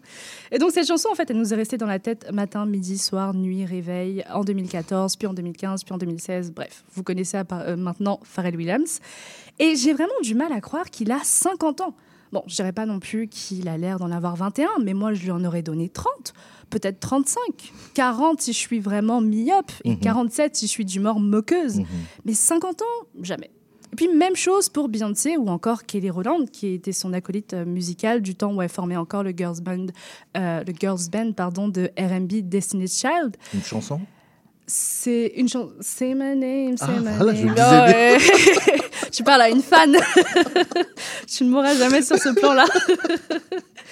Et donc, Kelly Rowland, la seule personne ou entité qui parviendra à me convaincre qu'elle a 42 ans, c'est soit Google, soit Wikipédia.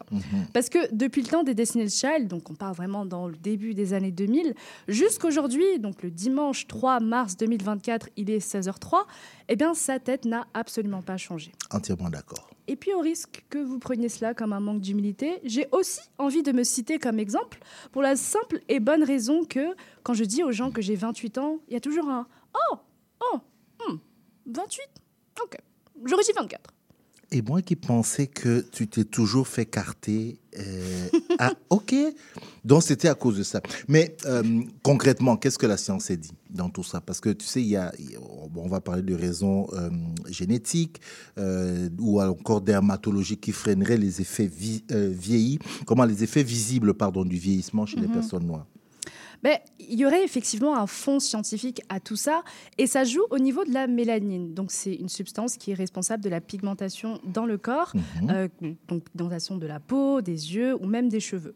Donc, plus cette mélanine est élevée, moins les rides sont visibles. Parce que la peau foncée, je vous l'annonce, a 2 super pouvoirs. Le premier, c'est qu'il y a des cellules qui font barrière aux ultraviolets. Donc, les ultraviolets, ce sont des radiations du soleil qui font diminuer la production de collagène. Qu'est-ce que le collagène ? C'est une protéine responsable de la régénération de la peau. Et le deuxième super pouvoir, c'est qu'on n'a pas moins de 4 couches d'épiderme. Et donc, ça garde la peau élastique le plus longtemps possible. OK. Alors, tout ceci ne signifie pas que les personnes noires sont des vampires éternellement jeunes comme ceux du film Twilight. Non. Mais il se peut que, suivant le niveau de mélanine qu'on a, ces signes de vieillesse apparaissent plus tôt ou alors bien plus tard que la moyenne. Ça, c'est... Il n'y a pas de doute, là, c'est vraiment une bonne nouvelle. Est-ce que ça veut dire que moi, là, il me reste encore quelques bonnes années, tu vois, avant de vieillir officiellement? C'est vrai que ça peut être vu comme une bonne nouvelle ou même comme un cadeau divin. Oui. Après tout, il y a toute une industrie en ce moment qui ne tourne que sur cette peur universelle qu'on a de vieillir. Et donc, elle nous vend des crèmes, des sérums, des gélules, des masques, des programmes, des comprimés, des huiles, des injections, des opérations chirurgicales, des routines, des méditations, des sirops et que sais-je encore, avec pour seul promesse de retenir notre jeunesse pour 1 voire 2 années de plus. Puis à côté, il y a des personnes noires qui se réveillent, qui n'appliquent aucune crème, qui ne boivent aucun sirop et qui ne se font aucune injection et qui se regardent juste dans le miroir en se disant « Ah, ok, toujours aucune ride ». Et puis elles continuent leur journée. Donc je peux comprendre que la véracité scientifique de ce fameux « Black Don't Crack », ça enregistre plus d'un. Quelque chose me dit qu'il y a un petit mais. C'est ça, mais. C'est quand même à la Malia, il y a sûrement un mais caché quelque part. J'ai fait une petite pause avant d'introduire ce mais, parce que effectivement, il ne faut pas s'appuyer sur ça au point que ça en devienne une crainte obsessionnelle ou alors une occasion de se dévaluer. Parce que qu'est-ce qui se passe quand ce black do crack ? Qu'est-ce qui se passe si vous découvrez 3 rides avant vos 40 ans, alors qu'on vous a rabâché pendant des années, que les personnes noires ne vieillissent pas ? Il se peut que vous vous sentiez comme une anomalie ou pire, comme une fraude au sein de la communauté noire et que ça vous entraîne dans une sorte de spirale existentielle qui n'a pas lieu d'être. Et je parle de crainte obsessionnelle de la vieillesse parce que cette crainte est, hélas, dans l'air du temps. Je ne sais pas si vous avez entendu parler des fameux Sephora Kids. Donc, c'est des enfants de 8-12 ans qui débarquent en groupe chez Sephora et qui achètent des produits anti-âge. 8-12 ans, je répète. Et en passant, vous commencez à me connaître, je ne peux pas m'empêcher ce clin d'œil au reportage Urbania porté par ma collègue Laïma Gérald sur cet engouement un peu étourdissant autour du skincare. Je vous le conseille parce qu'il est vraiment très éclairant. Voilà, parenthèse fermée. Le skincare ou le reportage ? Le reportage sur le skincare, voilà. Donc, pour en revenir à nos moutons mélaninés, c'est plaisant de savoir qu'en tant que personne noire, on a une propension à ne pas vieillir rapidement. Mais il ne faut pas que ça devienne la seule chose dont on tire notre valeur. Là, tu vois, je t'écoute parler et je me pose la question de l'âgisme. Est-ce que cette discrimination qui est basée sur l'âge et qui qui diabolise un peu la... J'ai l'impression qu'elle diabolise un peu la vieillesse. Et je me demandais, est-ce qu'il y avait un peu de ça là, dans ton fameux Black Don't Crack? Mon fameux Black Don't Crack. Ouais. Ça devient ton fameux Black Don't Crack. C'est ça. Mais c'est vraiment une bonne réflexion. Et ce que j'en dirais, c'est que l'agisme n'est pas forcément intrinsèque à l'expression Black Don't Crack. Okay. Il se manifeste plutôt dans l'usage personnel qu'on fait de cette expression et dans le regard que chaque personne porte finalement sur le fait de vieillir en général. Tout à l'heure, je parlais du fait qu'on me donnait souvent un âge qui est inférieur à celui que j'ai. Mais ce que je n'ai pas précisé, c'est que ça ne me rend pas forcément plus joyeuse de le savoir. Après, je ne vais pas mentir en disant que ça m'énerve. Non, ça ne m'énerve pas. Mais la vérité, c'est que je suis très à l'aise avec mon âge actuel et que je continuerai d'être à l'aise au fur et à mesure que de nouveaux chiffres vont s'y ajouter. Et cette aise, si je suis vraiment honnête avec vous, elle n'est pas venue facilement. Et je dirais même que je souffrais peut-être d'un agisme intériorisé fut un temps. Parce qu'il y a cette angoisse qui est quand même bien ancrée dans ma génération qui nous dit que la vingtaine est vraiment la période qui doit être vécue à fond parce que dès qu'on atteint la trentaine, eh bien, il y a un cercueil qui nous attend aussi. Et c'est encore plus aigu chez les femmes pour des questions de biologie et aussi de patriarcat, n'en déplaise aux anti-woke. Donc, ça a été tout un travail dont je suis fière pour me détacher de tout ça et pour réaliser surtout que même si on me payait, je ne voudrais même pas revenir à mes 24 ans ou à mes 21 ans. Parce que si je suis heureuse à 28 ans, c'est parce que j'ai souffert pendant ces années-là et que j'ai appris à mieux me connaître au fil des années pour être confortable avec moi-même aujourd'hui. Et oui, peut-être qu'à 40 ans, vous allez m'entendre dire « Black don't crack » au moment de souffler mes bougies, mais vous m'entendrez dire mon âge avec une fierté plus grande encore.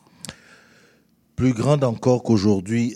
Malia, est-ce que le Black Don't Crack, il s'applique aussi bien aux hommes qu'aux femmes? Oui. Noirs? Oui, il n'a pas de genre. Il n'a pas de genre. Non-binaire. Et non-binaire, c'est un blasphème. Non-genré, non-binaire. Exact. Black Don't Crack. Ça, c'est encore ces expressions-là, comme ça, qu'on sort. Ça s'applique aussi sur toi, Cyril. Mais comment? Tu es dans ce Black Don't Crack. Ah oui, non, mais moi, je suis bien avec ça, moi, le Black Don't Crack. C'est parfait, c'est une très bonne chose. Non, mais c'est bien, ce sont un peu ces expressions-là qu'on balance comme ça. Mais moi, j'ai un secret pour vous. Le meilleur Black Don't Crack, danser. La joie. Et vous allez comprendre pourquoi après. Merci Malia, on se dit à dimanche prochain. À dimanche prochain.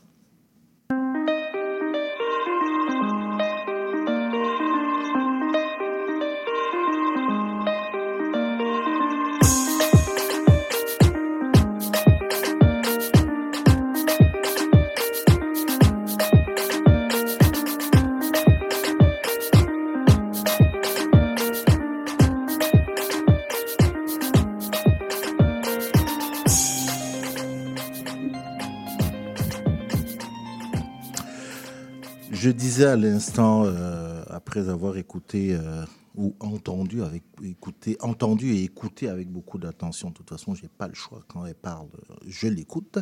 Malia qui nous parlait de ce concept, cette idée préconçue du Black Don't Crack, qu'il fallait danser aussi, ça permettait de ne pas craquer. Et là, la personne que nous avons comme invitée va peut-être confirmer ou infirmer ce que je suis en train de vous dire là, avec une forme d'affirmation, alors que j'en sais rien du tout.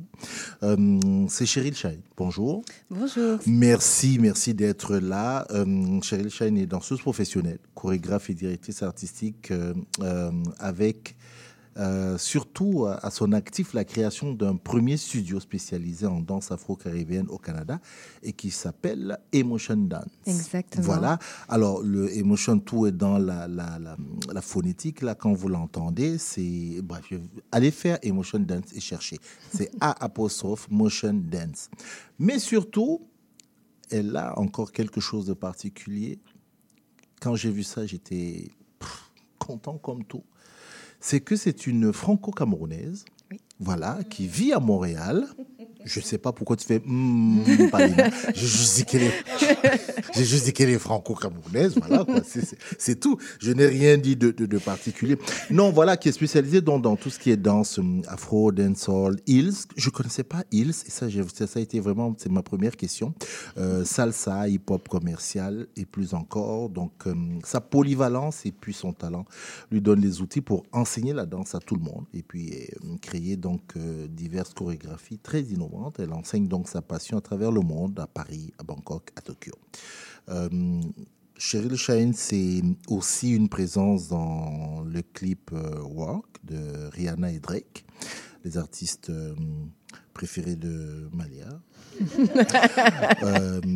Et puis dans le clip de Tory Lanez, Weekend, ça c'est l'artiste préféré de Palina. Elle est également participée à de nombreuses scènes télévisées. Je pense notamment à... Quoi, il y a eu La Voix, il y a eu des choses avec Corneille et tout, Angèle, et puis ce collectif de danse Umoja, je pense que ça aussi vous en avez entendu parler. Bref, elle a une biographie longue comme ça, comme cette table. On va arrêter de l'égrener, comme ça va nous permettre de l'écouter elle-même. Ce que je n'ai pas dit, c'est que c'est une nominée au Gala Dynastie qui aura lieu dans quelques mois dans la catégorie danse. Donc on met danse, hein. Dans danse il y a danseuse, chorégraphe, je pense que c'est un mélange de tout ça, donc voilà un peu qui est devant nous. Merci d'être là. Mais merci pour l'invitation, je suis très contente. Voilà, non, le plaisir est partagé, puis nous ça nous permet de découvrir, parce que bon, on n'a pas la prétention de dire qu'on connaît tout. La danse a commencé à quel âge? Non, ma première question, c'était d'abord, désolé, ma première question, Hills, c'est quoi? Alors, Hills, c'est un style de danse qui se danse avec des talons hauts. Donc, c'est les claquettes? Style... Non, c'est pas les claquettes. Talons hauts. Oui. Des talons hauts, donc c'est un style féminin. En fait, c'est parti des vidéoclips. Donc, les danseuses ont commencé à mettre des talons, donc, notamment dans les clips de Beyoncé, etc. Ils ont commencé à mettre des talons. Et en fait, il y a tout un style qui s'est créé grâce à ça. Donc, c'est un style plus féminin. On met vraiment en avant la féminité, la sensualité, c'est sexy, c'est vraiment... ça s'inspire de la technique jazz. OK. Puis, ouais. Non, je disais OK, c'est-à-dire que je commence à voir. Je commence à voir. Donc, je reviens donc à ma question. La danse, c'est depuis quand? Alors... je pense que je ne vais pas être originale, mais je danse depuis que je suis toute petite.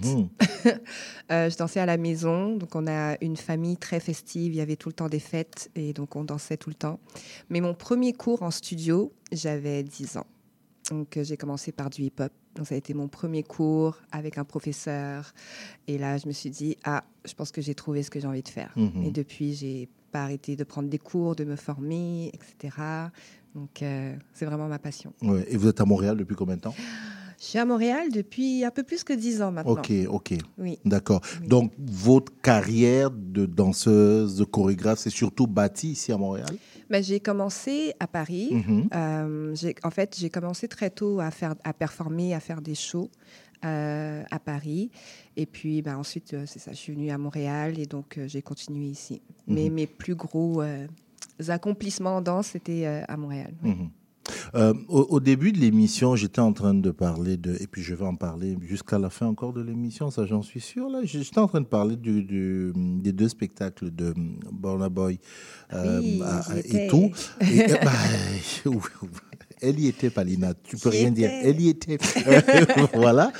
Mais j'en parle parce que, l'afrobeat aussi, qui aujourd'hui devient le rythme musical... je vais dire ce qui est, hein. On va arrêter, je vais dire ce qui est le rythme musical mondial, OK? On s'arrête là, mais qui vient donc avec toutes ces danses-là, donc l'afro-dance, des choses comme ça. Et justement, je voulais savoir, donc on va dire quoi? Donc grosso modo, ça fait quoi, 20 ans à peu près que... Oui. Ouais, c'est ça, hein? Black Don't Crack. on va pas aller de ce côté-là, mais à peu près. Et aujourd'hui, ce rythme-là, ces rythmes surtout venus d'Afrique, on les voit de plus en plus dans les chorégraphies. Vous ne dansez pas seulement, vous êtes aussi chorégraphe, donc vous regardez, vous étudiez un peu les mouvements. À quel moment ça émerge sur la scène à ce point-là? Je dirais vraiment, il y a eu une première vague à peu près en 2010. Okay. Ça a été une première vague qui était vraiment justement tout ce qui était azonto. C'était vraiment les styles qui, parce que c'est parti de Londres en fait surtout, et ça a été très populaire en Europe. Je sais pas pour le Canada, je suis venue un petit peu après, mais et ça a été très populaire en Europe. Et ensuite, il y a vraiment eu une deuxième vague, je dirais. À partir de 2018-2019, on dirait, justement avec les Burna Boy, les Davido, les Wizkid, qui ont vraiment percé au niveau international. Et ouais, donc je dirais 2010, mais c'est des styles qui existent quand même depuis plus longtemps que bien, ça. Oui, bien sûr, on est d'accord. Ça s'est popularisé ouais, à ce moment-là. Puis je pense aussi c'est un bon côté et un mauvais côté, mais les réseaux sociaux ont vraiment aidé. TikTok, pendant la pandémie, tout ce qui était challenge afro, ça a vraiment poussé vraiment ces styles-là. Est-ce que c'est... On va dire quoi? C'est-à-dire que les gens ont délaissé un tout petit peu les danses classiques du hip-hop pour venir vers ces danses-là? Est-ce que je suis en train de dire une hérésie ou... Je ne sais pas si on peut dire qu'ils ont délaissé, mais... Je pense qu'il y a de plus en plus de personnes qui ont remarqué que ces styles-là on pouvait vraiment performer avec. Parce que d'habitude, c'était dans la communauté africaine, c'est bon, tu danses un peu, tu t'amuses, voilà. Mais on a eu de plus en plus de danseurs qui ont poussé, qui ont fait des shows. En fait, de voir des danseurs derrière les artistes, par exemple, dans les concerts. Donc là, du coup, quand tu regardes ça, tu commences à danser, tu fais « Ah, mais c'est intéressant, je peux aussi danser avec Burna Boy ou je peux danser. » Donc ça a, on dirait, ouvert les yeux et justement... juste permis aux danseurs de continuer à se perfectionner. Donc, mais je ne sais pas, il faudrait faire une petite étude. Je ne sais pas si on est plus de personnes à faire de l'afro que les personnes en hip-hop, mais le hip-hop est encore quand même... le hip-hop reste quand même le sommet, le toit. J'ai aussi envie de dire la grande maison, parce que même ceux qui font ces danses afro aujourd'hui sont quand même des gens qui ont toujours une fascination pour tout ce qui est hip-hop. C'est ça. Quand vous faites le Umoja, le collectif, c'est un collectif, hein? Oui, c'est un collectif. Oui. On y apprend des cours ou c'est un collectif de chorégraphes et autres danseurs? Oui, alors Umoja, c'est vraiment des danseurs que j'ai sélectionnés pour travailler avec moi. Donc, on fait vraiment de la création artistique. Donc, on crée une longue pièce de 45 minutes que je chorégraphie. 45 minutes d'une pièce de danse? Oui. On danse pendant 45 minutes? Oui. Sans interruption? Oui. 45 minutes. Pas tout le monde en même temps. Il y a des arrêts. Des fois, on peut être 2, 3 solos, des petits groupes, mais quand même 45 minutes. Oui. Non. Et en fait, l'objectif de ce collectif, c'était vraiment de montrer que ces styles de danse qui viennent de l'Afrique peuvent raconter des histoires aussi. Donc, pas juste on s'amuse... Voilà, mais on peut aborder des thèmes vraiment profonds, on peut raconter notre histoire, on peut s'exprimer à travers ça, c'est pas juste tout le temps de la joie, il y a aussi de la tristesse qu'on peut montrer à travers ces fondations de danse. J'ai vu il y a je pense que c'était la semaine dernière, on va encore me demander, mais quelqu'un m'a demandé hors onde, tu te reposes quand? Mais j'ai vu la semaine dernière une pièce... On dit quoi, un spectacle de danse. C'était les Afro-Colombiens, Zankofa, danse afro. Bon, mais voilà. Donc maintenant, il va falloir qu'on se texte. Est-ce que tu vas à tel endroit, tel spectacle et tout. Mais justement, parce que là, vous avez parlé de ces 45 minutes de danse, un spectacle. En fait, vous écrivez toute une histoire. Est-ce que ça ressemble un peu à ça? J'avais pas de référence, c'est pour ça. Et comme vous étiez là, donc ça me facilite la question un peu. C'est ce genre de choses que vous faites. Hein. Je ne vais pas avoir la prétention de dire que ce que nous faisons, ça ressemble. Non, mais au moins l'ambition. Parce qu'ils étaient très, très bons. C'était vraiment un très beau spectacle. Mais c'est sûr que c'est dans la même... c'est un peu la même chose. Donc vraiment essayer d'amener un thème, une thématique, de prendre le temps. Je ne sais pas si le show, vous avez vu, c'était vraiment on voyait tous les danseurs, chacun avait son petit moment. Bien sûr.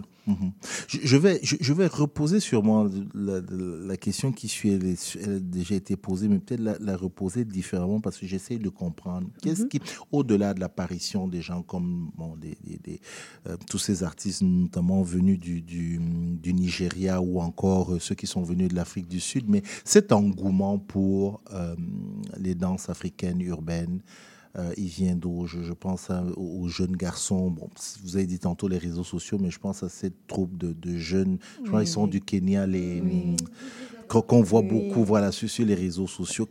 Par exemple, quand les gens viennent vous voir, vous donnez des cours, les gens vous disent bon, je viens danser. Pourquoi? Ben, je pense que, premièrement, ils adorent la musique. Okay. Parce que c'est une musique qui bouge, c'est dynamique. Donc, j'ai des chances, OK. Voilà. Donc, ils adorent la musique, écouter la musique. Et il y a aussi ce côté rassembleur, je trouve, des danses africaines. C'est vraiment... Tu es dans un cours de danse, tu as l'impression de faire partie d'une communauté, tout le monde s'encourage. C'est vraiment rassembleur. C'est joyeux. Ça te permet de faire aussi beaucoup d'exercices. Ça c'est sûr. Croyez-moi, j'ai pas besoin d'aller au gym. Tu fais de l'afro tous les jours, c'est bon. Donc, ça dépense beaucoup aussi. Et je pense aussi, il y a cette volonté... Il y a le côté culturel aussi. Il y a cette volonté de connaître un peu plus sur l'Afrique, de savoir les codes, pourquoi on danse comme ça, pourquoi... Donc les gens sont quand même très curieux. Vous avez vécu aussi en France avant de venir ici. Aujourd'hui, ce mouvement-là, il est de plus en plus présent ici ou il est plus présent ici qu'en Europe aujourd'hui ou pas? Ben, le mouvement est plus développé en Europe, c'est sûr. Le mouvement est plus développé, mais je dirais que là, à Montréal, je vais parler pour Montréal, ça se développe vraiment bien. Vous êtes sollicité? Quand je suis arrivée, oui, vraiment. Quand je suis arrivée il y a 10 ans, c'était pas du tout ça. J'ai commencé à donner un cours par semaine. Pour avoir 20 élèves dans le cours, c'était compliqué. Et à force de travailler, de faire connaître. Donc là, maintenant, je donne 3 cours par semaine, les cours sont pleins. Donc, ça commence vraiment à se développer. Il y a de plus en plus d'événements autour du style afro. Il y a des battles, il y a des compétitions, des conventions. Ils ont lieu où à Montréal? J'aimerais assister là. Ils ont lieu je pense qu'il y a un battle. Il y a à plusieurs endroits, parce que c'est plusieurs structures, qui organisent. Mais je pense qu'il y en a un, je ne sais plus exactement, au mois de mars, mais je t'enverrai l'information si tu veux venir voir ça. C'est super intéressant. Puis on commence à avoir de plus en plus les danses afro sur scène. Bien sûr que j'aimerais qu'on les voit un peu plus dans les grands festivals, etc. Je pense que c'est encore un peu sous-représenté au niveau justement des spectacles qu'on propose au théâtre Maisonneuve, etc. Mais c'est là où j'allais en venir, c'est-à-dire qu'aujourd'hui, par exemple, quand vous venez avec votre troupe et tout ça en disant voilà, bah, moi Cheryl Shine, je suis chorégraphe, je suis danseuse professionnelle. Nous, c'est plutôt dans tout ce qui est danse afro et tout. Est-ce qu'on vous prend au sérieux? Est-ce qu'on vous écoute? Ou du moins, inversement, est-ce que vous commencez à avoir l'écoute des gens, des institutions, des choses comme ça? Du côté des institutions, je pense pas encore. Je pense pas encore, mais en même temps, je suis pas sûre qu'on soit nombreux à faire la démarche parce que je pense qu'il faut un peu aller cogner à leur porte et leur dire nous aussi on existe.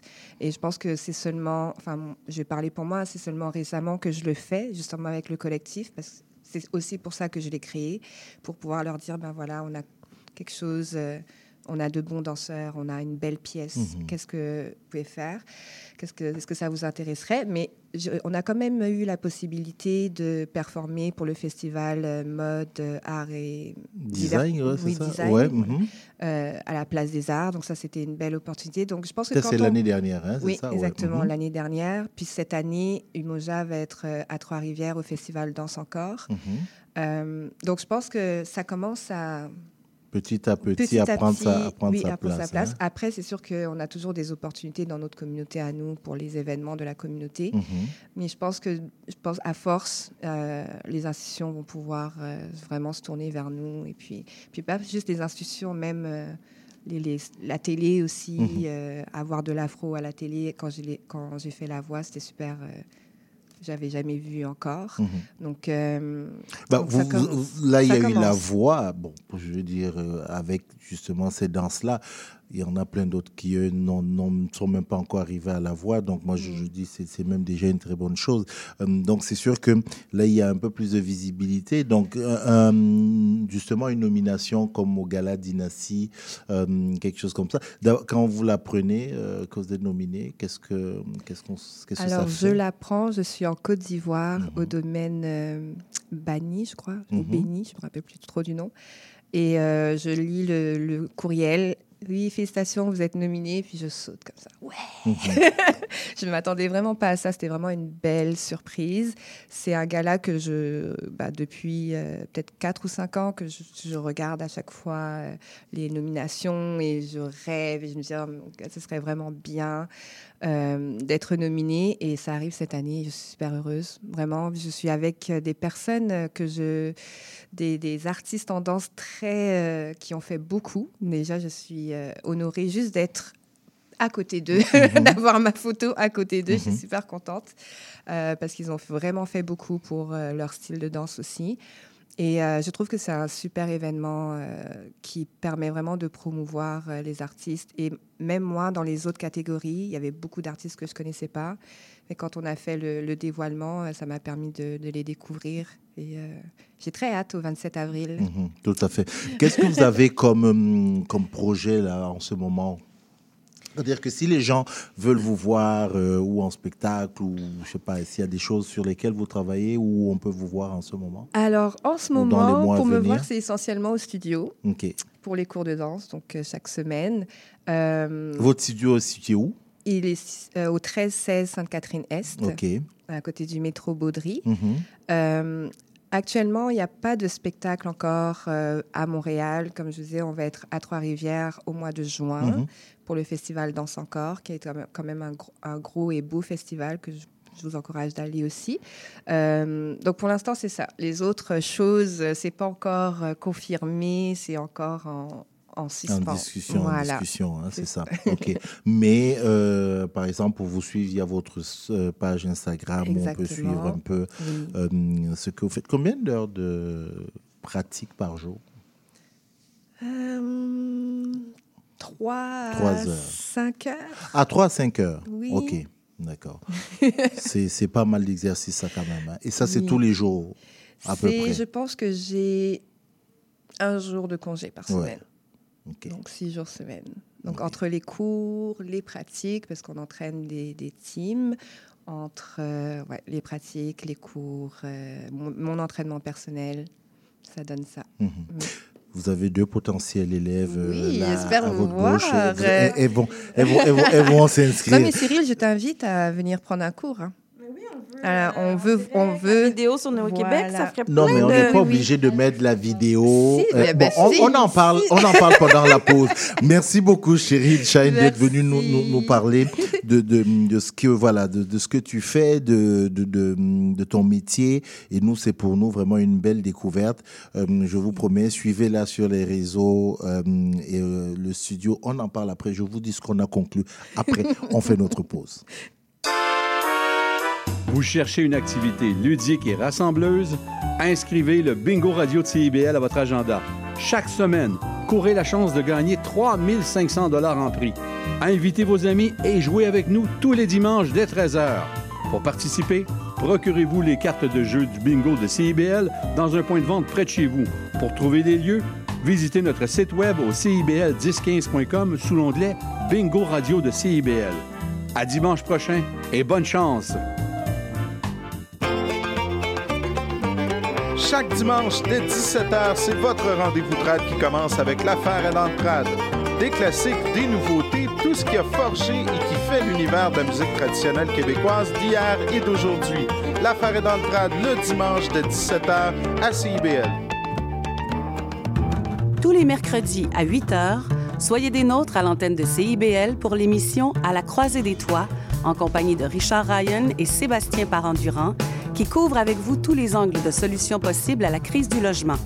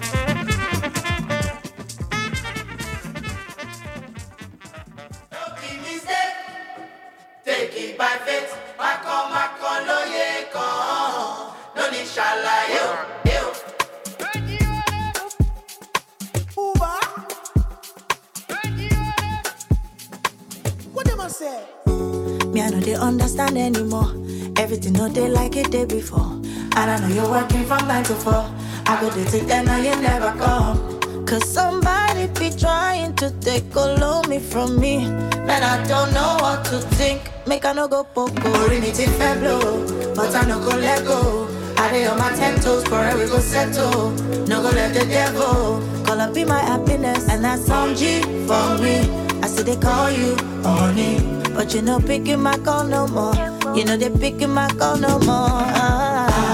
No more. Don't you think it's in my heart? I've been calling you, calling you, calling you, calling you. You know they pick up. You know they pick up.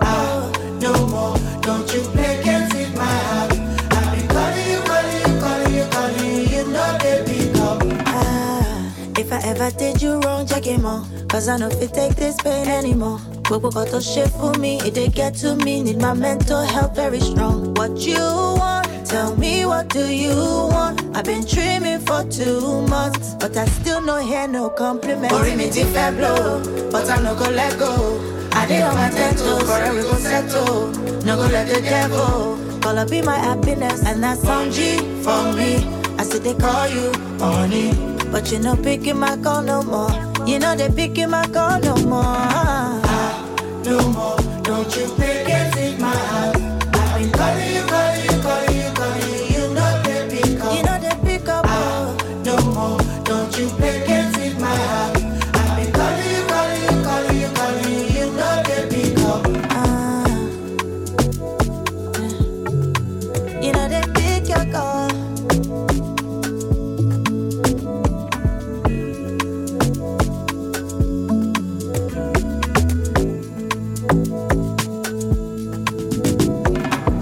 Don't you play games with my heart? I've been calling you, calling you, calling you, calling you. You know they pick up. You know they pick up. No more. Don't you play games with my heart? I've been calling you, calling you, calling you, calling you. You know they pick up.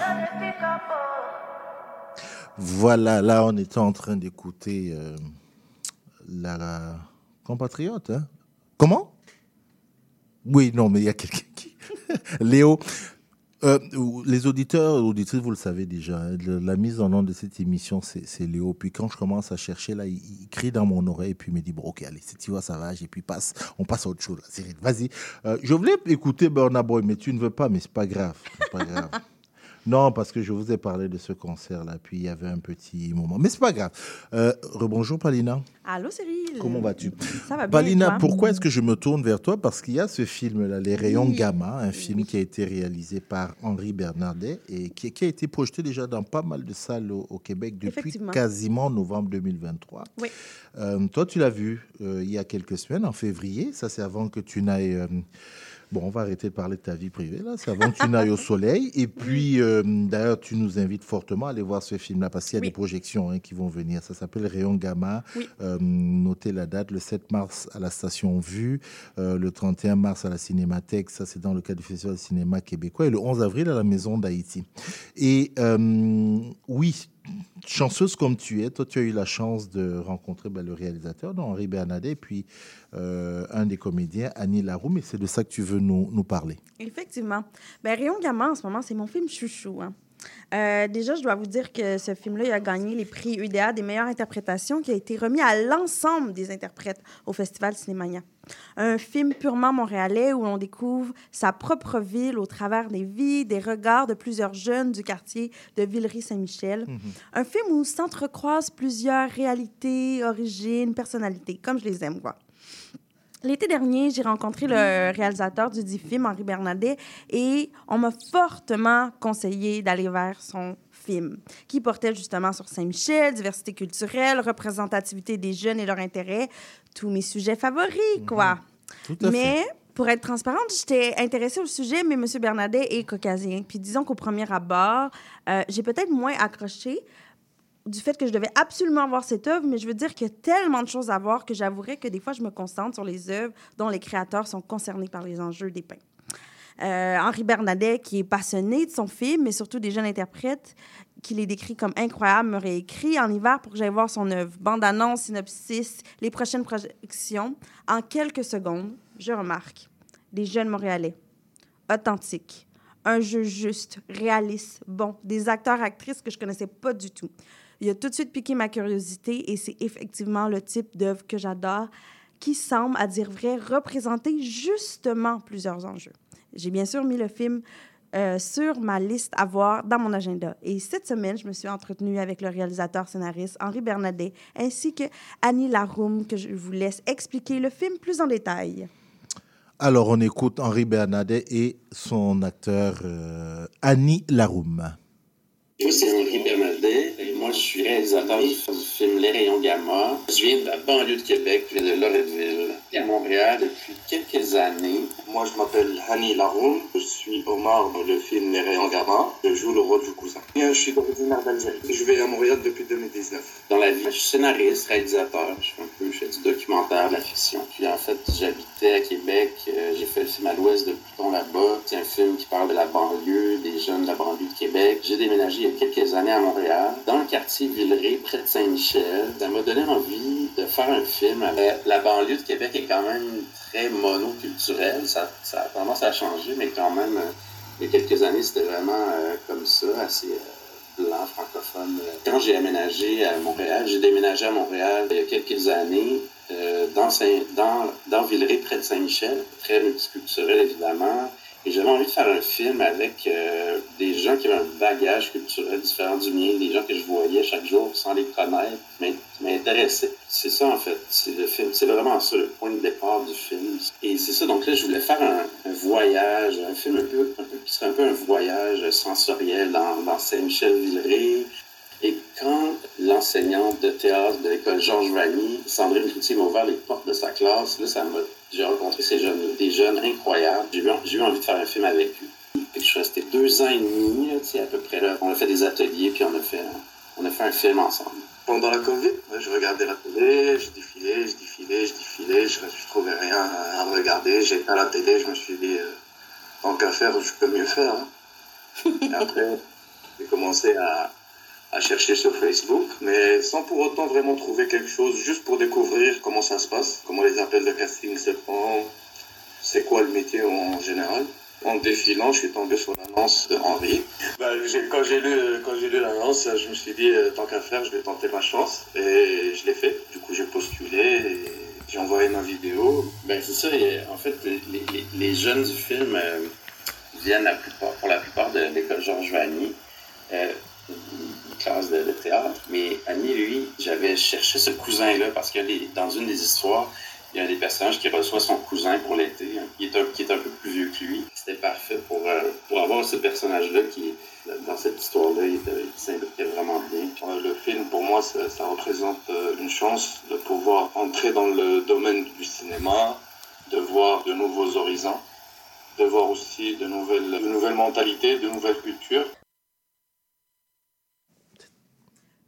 Le cliché tout de suite, c'est un film sur Villeray-Saint-Michel, mais c'est de loin d'être un film de violence. L'œuvre d'Henri Bernadet est une œuvre unique en son genre où on redécouvre Montréal et on a l'impression d'être visiteur dans sa propre ville. Soit le mélange entre l'esthétique de l'œuvre et la trame narrative qui sort de l'ordinaire des œuvres québécoises qui nous amène parfois à croire qu'on est dans un autre pays. Après réflexion, je dirais que le réalisateur a vraiment réussi à aller chercher le regard des jeunes avec la lunette de sa caméra qui nous permet de voir la ville avec notre cœur d'enfant dégagé de la banalité et des noirceurs de l'œil de l'adulte. C'est pas du tout un film fleur bleue, on s'inquiète pas. Mais on retrouve bien sûr tout l'amalgame des émotions chez les adolescents qu'on peut vivre de très près. Vous aurez des larmes. En tout cas, moi, j'ai eu des larmes et vous aurez aussi beaucoup de rire et de plaisir. Rien n'est figé. De la joie de vivre à l'état pur. Ici, je parle de joie de vivre dans le sens du plaisir de vivre sa vie à pleines dents, remplie de ses hauts et ses bas. C'est pas non plus un film d'ado, on passe aussi dans le monde des adultes à travers les parents, la famille, les employeurs et même des personnes âgées. Ce film est la rencontre entre tous ces gens. Je vous parle aujourd'hui de ce film aussi parce que Henri Bernadet a compris quelque chose dans la représentativité que beaucoup de créateurs et créatrices n'ont pas encore compris et c'est probablement ce qui fait que c'est un aussi bon film. Je l'ai précisé plus tôt et pas à tout hasard, je ne dis jamais rien au hasard. Ah, Cyril. Mais Henri Bernadet... On est habitué. Henri Bernadet est caucasien et ce film touchant aux enjeux de multiculturalisme sur des jeunes de Villeray-Saint-Michel, ben, ça aurait pu être une bonne recette pour plein de faux pas. Mais non. Je vous dirais même que si je n'avais pas rencontré Henri avant d'écouter le film... Je n'aurais pas nécessairement pu croire que c'est quelqu'un qui ne vient pas du quartier qui a réalisé ce film. Ouais, à ce point. La direction artistique, le texte, la trame narrative sont justes et sans stéréotypes figés. La réalisation est si juste qu'on en vient à se demander si on n'écoute pas un documentaire ou du moins une autofiction qui mêle la réalité à la fiction. Je laisse Henri et Hani vous expliquer pourquoi et comment il a réussi à faire cet exploit. Il y a une histoire qui est inventée, mais la façon de le faire, l'approche est documentaire, dans le sens que on passe du temps avec les gens qu'on rencontre, puis il y a donc avec les jeunes, je suis resté quand même longtemps avec eux, à échanger avec eux, à essayer de les connaître, parce qu'au départ, c'est aussi le documentaire. Il y a des scènes aussi qui sont des vraies scènes, qui sont des scènes documentaires dans le film. Proche documentaire, d'imbriquer le réalisme documentaire à l'imaginaire. Donc, il y a comme c'est ça un peu la fusion des deux. Et il y a des scènes aussi qui sont vraiment, qui viennent de la vie des personnages. Comme à un moment donné, Fatima est victime de racisme, de quelqu'un de raciste dans un stationnement. En fait, c'est sa mère qui est victime de racisme. Puis là, elle va défendre sa mère. Elle l'a vécu exactement comme ça. Donc, moi, ça vient pas de moi. C'est plus des... j'aurais pas pensé mettre ça, mais ça fait partie de sa vie, puis on en parle ensemble, puis elle trouvait que c'était bien de mettre cette scène-là. Il y a d'autres scènes aussi, comme un jeune, un russe dans le film, qui lui, il a un plan de vie, c'est vraiment un plan de vie avec quand je l'ai rencontré, donc c'est ça. Il y a des morceaux qui sont vrais, comme les personnages aussi, il y a une bonne partie des personnages, je me suis inspiré de leur personnalité aussi. Mais j'aurais jamais pensé embaucher des acteurs, je vais mettre en guillemets, là, connus, là. Non, c'est ça, j'ai jamais pensé à faire ça. Peut-être au contraire, je voulais des gens qui soient pas connus, je voulais voir des nouveaux visages, je voulais voir ces jeunes-là à l'écran, pas des acteurs qui jouent, c'est-à-dire qu'il n'y a pas des acteurs connus. Le but, c'était que ça soit le plus vrai possible, puis c'est le même travail, en fait, c'est un travail dont on construit une histoire, puis on s'investit là-dedans, puis je trouve que des fois, pour certains rôles, quand les jouent bien son rôle, est bien à sa place, c'est incroyable les résultats que ça peut donner dans le réalisme, dans les motifs, dans l'émotion qui est transmise, dans la puissance du jeu. Puis toi, Annie, c'est ton premier projet, hein, si je me trompe pas. Mais j'ai envie quand même de savoir comment tu t'es sentie dans cette approche-là. Comme je dis toujours, c'est quelque chose que j'adore depuis tout jeune, que je voulais faire, que je voulais essayer. Avec l'équipe aussi, toute l'équipe, Henri, on se sentait pas pressé ou obligé de faire quelque chose qu'on veut pas. Et pour rejoindre les paroles de Henri, pour que des acteurs connus ou pas connus, nous, on voulait faire ça, on aime faire ça. Je parle aussi de ma part, c'est qu'on a été libre de pouvoir s'exprimer. Et avec Henri qui était à l'écoute, qui prenait toutes nos propositions en considération, qui nous donnait aussi une certaine liberté de pouvoir authentifier la chose encore plus, comme il a dit à propos de l'histoire du racisme ou quoi que ce soit. Si c'était juste lui qui aurait fait ça, il n'aurait pas eu tous les bons mots, mais quand tu as quelqu'un qui a déjà vécu ça, c'est plus facile de la mettre sur écran et de pouvoir faire passer un message fort. C'était un environnement vraiment, vraiment très serein, qu'on pouvait s'exprimer comme on voulait, on disait les choses dans nos mots. Puis sachant que il n'y a pas tous les créateurs qui travaillent comme Henri. Qu'est-ce que tu aurais à dire aux autres créateurs du bénéfice que ça a eu justement de travailler de cette manière-là pour l'œuvre et pour les interprètes, mais qui vont quand même faire des œuvres sur les histoires des autres? Qu'est-ce que tu aurais à leur dire? Pour pouvoir faire une histoire sur les autres, il faut connaître l'autre déjà. Il y aurait eu plus de personnes comme Henri, peut-être que le cinéma québécois se porterait bien. Mais dans les choses évoluent, mais c'est ça. Mais oui, il faut aller dans la rencontre, je pense, de se devenir dans la curiosité de l'autre. C'est pas juste... Ah oui, il a eu raison de moi dès le départ et je suis très heureuse qu'Henri Bernadet me soit relancé sans relâche pour voir ce film et c'est avec beaucoup d'appréciation de cette œuvre que je vous fais aujourd'hui cette chronique. Je termine cette chronique en vous disant que de voir des non-acteurs devenir acteurs, avoir la chance de réussir haut la main une interprétation pour de grands rôles à l'écran, ça me touche. Rendre ce métier accessible, dire que c'est possible de faire de l'art, que...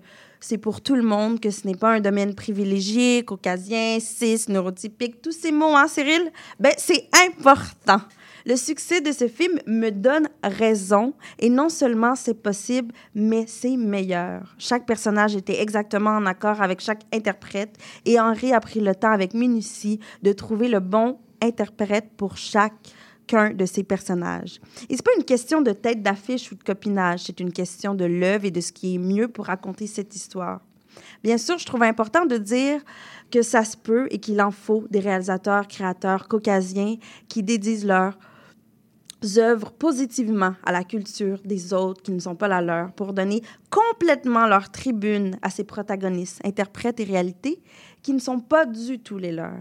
Et c'est un travail avec beaucoup d'humilité qui laisse beaucoup de place à tous les artistes de prendre leur place et que les artistes ne sont pas seulement sujets, mais aussi des participants actifs aux œuvres, finalement. Alors, Rayons Gamma, 7 mars, à la Station Vue, dans l'Est, le 31 mars, à la Cinémathèque, dans le cadre du Festival Cinéma québécois, et le 11 avril, à la Maison d'Haïti, et qui sait, peut-être à plus d'endroits à venir, parce que les gens qui ont des salles de projection, des classes, des maisons des jeunes, des centres culturels, ce film est à présenter dans vos salles, et surtout, embaucher ces interprètes, de grands acteurs, de grandes actrices, pour vos prochains films et projets audiovisuels. Merci. Merci, Palina. C'était pas une demande, hein. Là, tu nous disais. Ah oui, oui, oui. Là, hein? C'est pas. Ouais, non. Là, je vais les mettre chez vous, là. C'est pas une demande, là. C'était aller voir ce film-là. Les Rayons Gamma de Henri Bernadet. Exactement. Voilà, oui. C'est ça. Merci, Palina. On se dit à bientôt. Absolument. Faisons une petite pause tranquille. Et puis, on a encore le temps de se dire 2-3 petites affaires.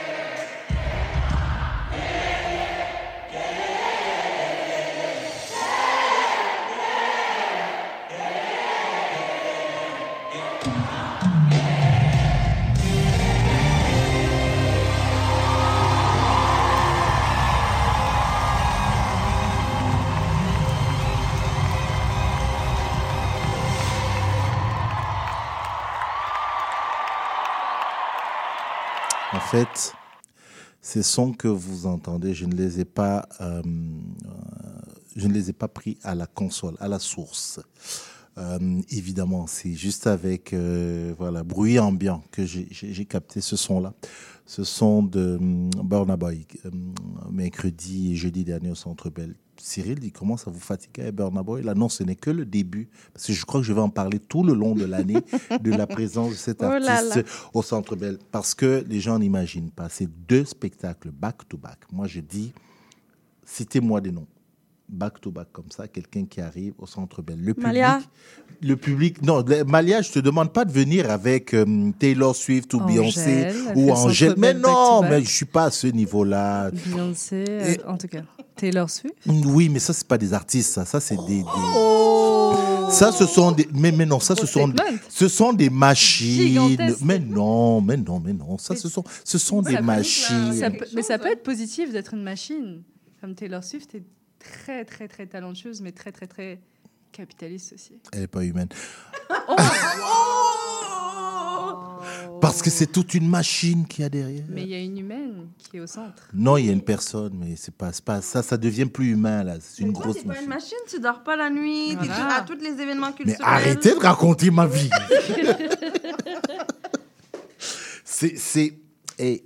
Bon, vous savez quoi? Mine de rien, oui, j'ai un biais. Je l'assume. J'ai un biais. Non, je l'assume. Tout petit biais. Oui, tout, mais vraiment tout. Un chouïa. C'est vraiment pas grand-chose. Ça reste quand même le premier artiste qui vient, du Nigeria, qui vient de l'Afrique, qui arrive, il fait back-to-back au centre. Et il le fait à Boston, là. Non, il faut dire Boston. Mais il le fait là. 2 jours de suite comme ça. Le public, ce qui m'a fasciné, c'est le public montréalais. Je dois le dire. Le public était, mais alors, c'est ce Montréal-là que moi j'aime. Il était, mais coloré comme pas possible. Ah oui, mais d'ailleurs, on a eu une discussion, là, je pense qu'il y avait plus de personnes blanches que de gens venant d'ailleurs. C'est bien ou pas? Et c'est une très bonne chose, parce que ça montre que Burna Boy, aujourd'hui, c'est vraiment l'artiste crossover. Il a transcendé sa propre communauté pour aller chercher. Le Centre Bell connaissait les chansons par cœur, le moindre petit refrain, mais c'était magique. C'était beau. Wow. Il y a des vidéos, toi? Non, je le revis. Il y a quoi? Il y a des vidéos, toi qui danses et tout? Accessible. On ne parle pas de moi, Palina. Okay. On parle, mais on ne peut pas parler de Burna Boy et puis tu ramènes Cyril et quoi là à côté. Non, mais attends, qui suis-je, moi, à côté de ça?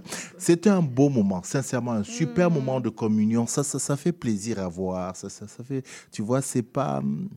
Bon. Tu as versé une larme. Non, parce qu'à ce moment, tu n'as même plus de larmes parce que tu es dans le, tu vois, tu es dans le truc.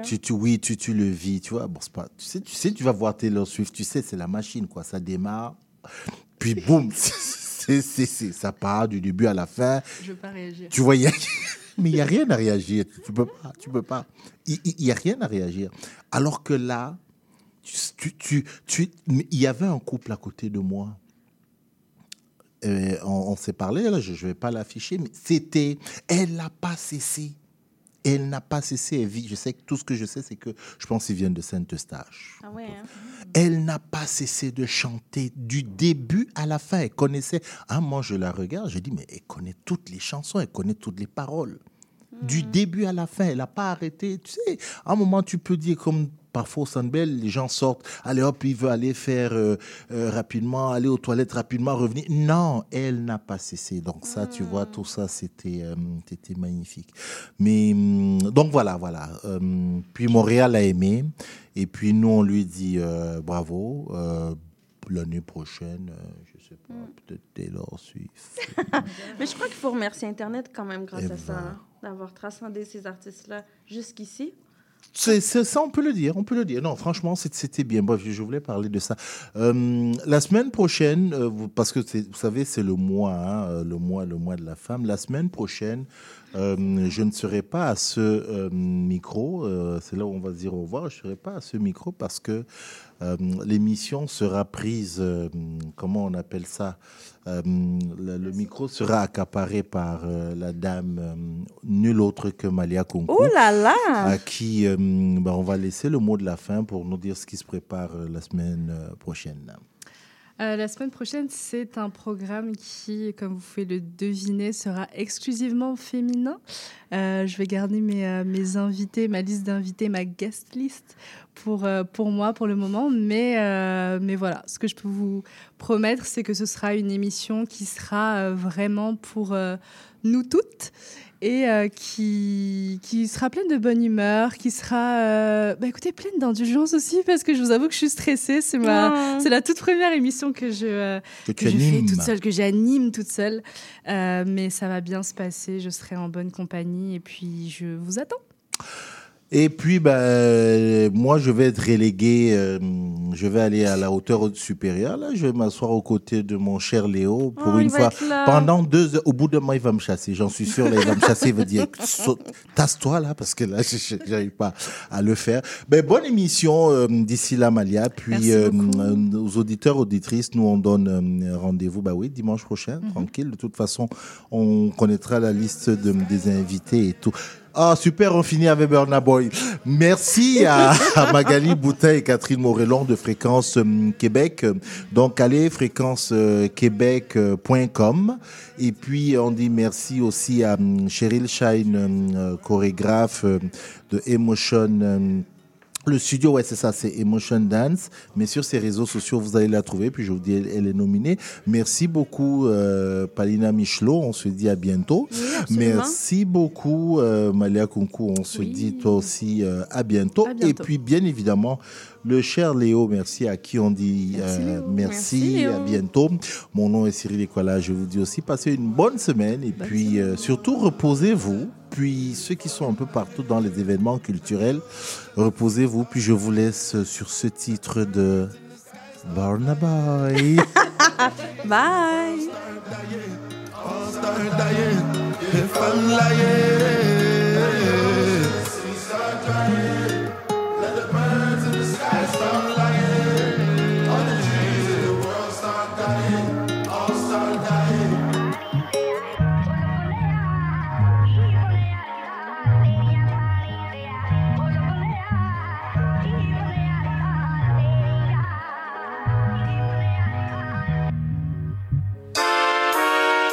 Vous cherchez une activité ludique et rassembleuse? Inscrivez le Bingo Radio de CIBL à votre agenda. Chaque semaine, courez la chance de gagner 3500 $ en prix. Invitez vos amis et jouez avec nous tous les dimanches dès 13h. Pour participer, procurez-vous les cartes de jeu du Bingo de CIBL dans un point de vente près de chez vous. Pour trouver des lieux, visitez notre site web au cibl1015.com sous l'onglet Bingo Radio de CIBL. À dimanche prochain et bonne chance! Découvrez les pensées d'un Algérien, Méditerranéen, Africain, Russe, rappeur, nouveau papa et nouvel arrivant au Canada grâce à Anis Bourbet, dit Bourbia. À Montréal, je rencontre des humains dont le parcours est un peu le mien et peut-être un peu le vôtre. Je partage mes tranches de vie, je vous embarque dans ma douce schizophrénie sur un fond de musique hip-hop. Le Père du Printemps, c'est 1 heure ensemble pour célébrer l'espoir d'un printemps chaque mardi de 19h à 20h sur CIBL 101.5.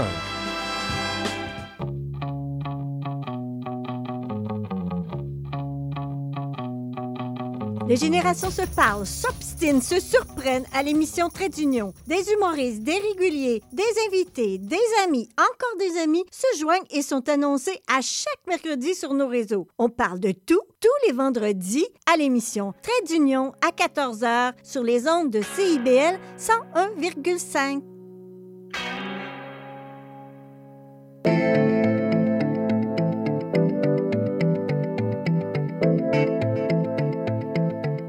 CIBL 101.5 Montréal.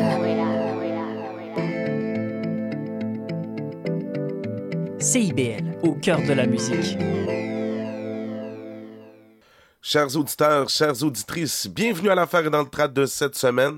Un spécial Simon Baudry. En fait, on va en parler pour plus de la moitié de l'émission. On va surtout l'entendre pour lui rendre hommage.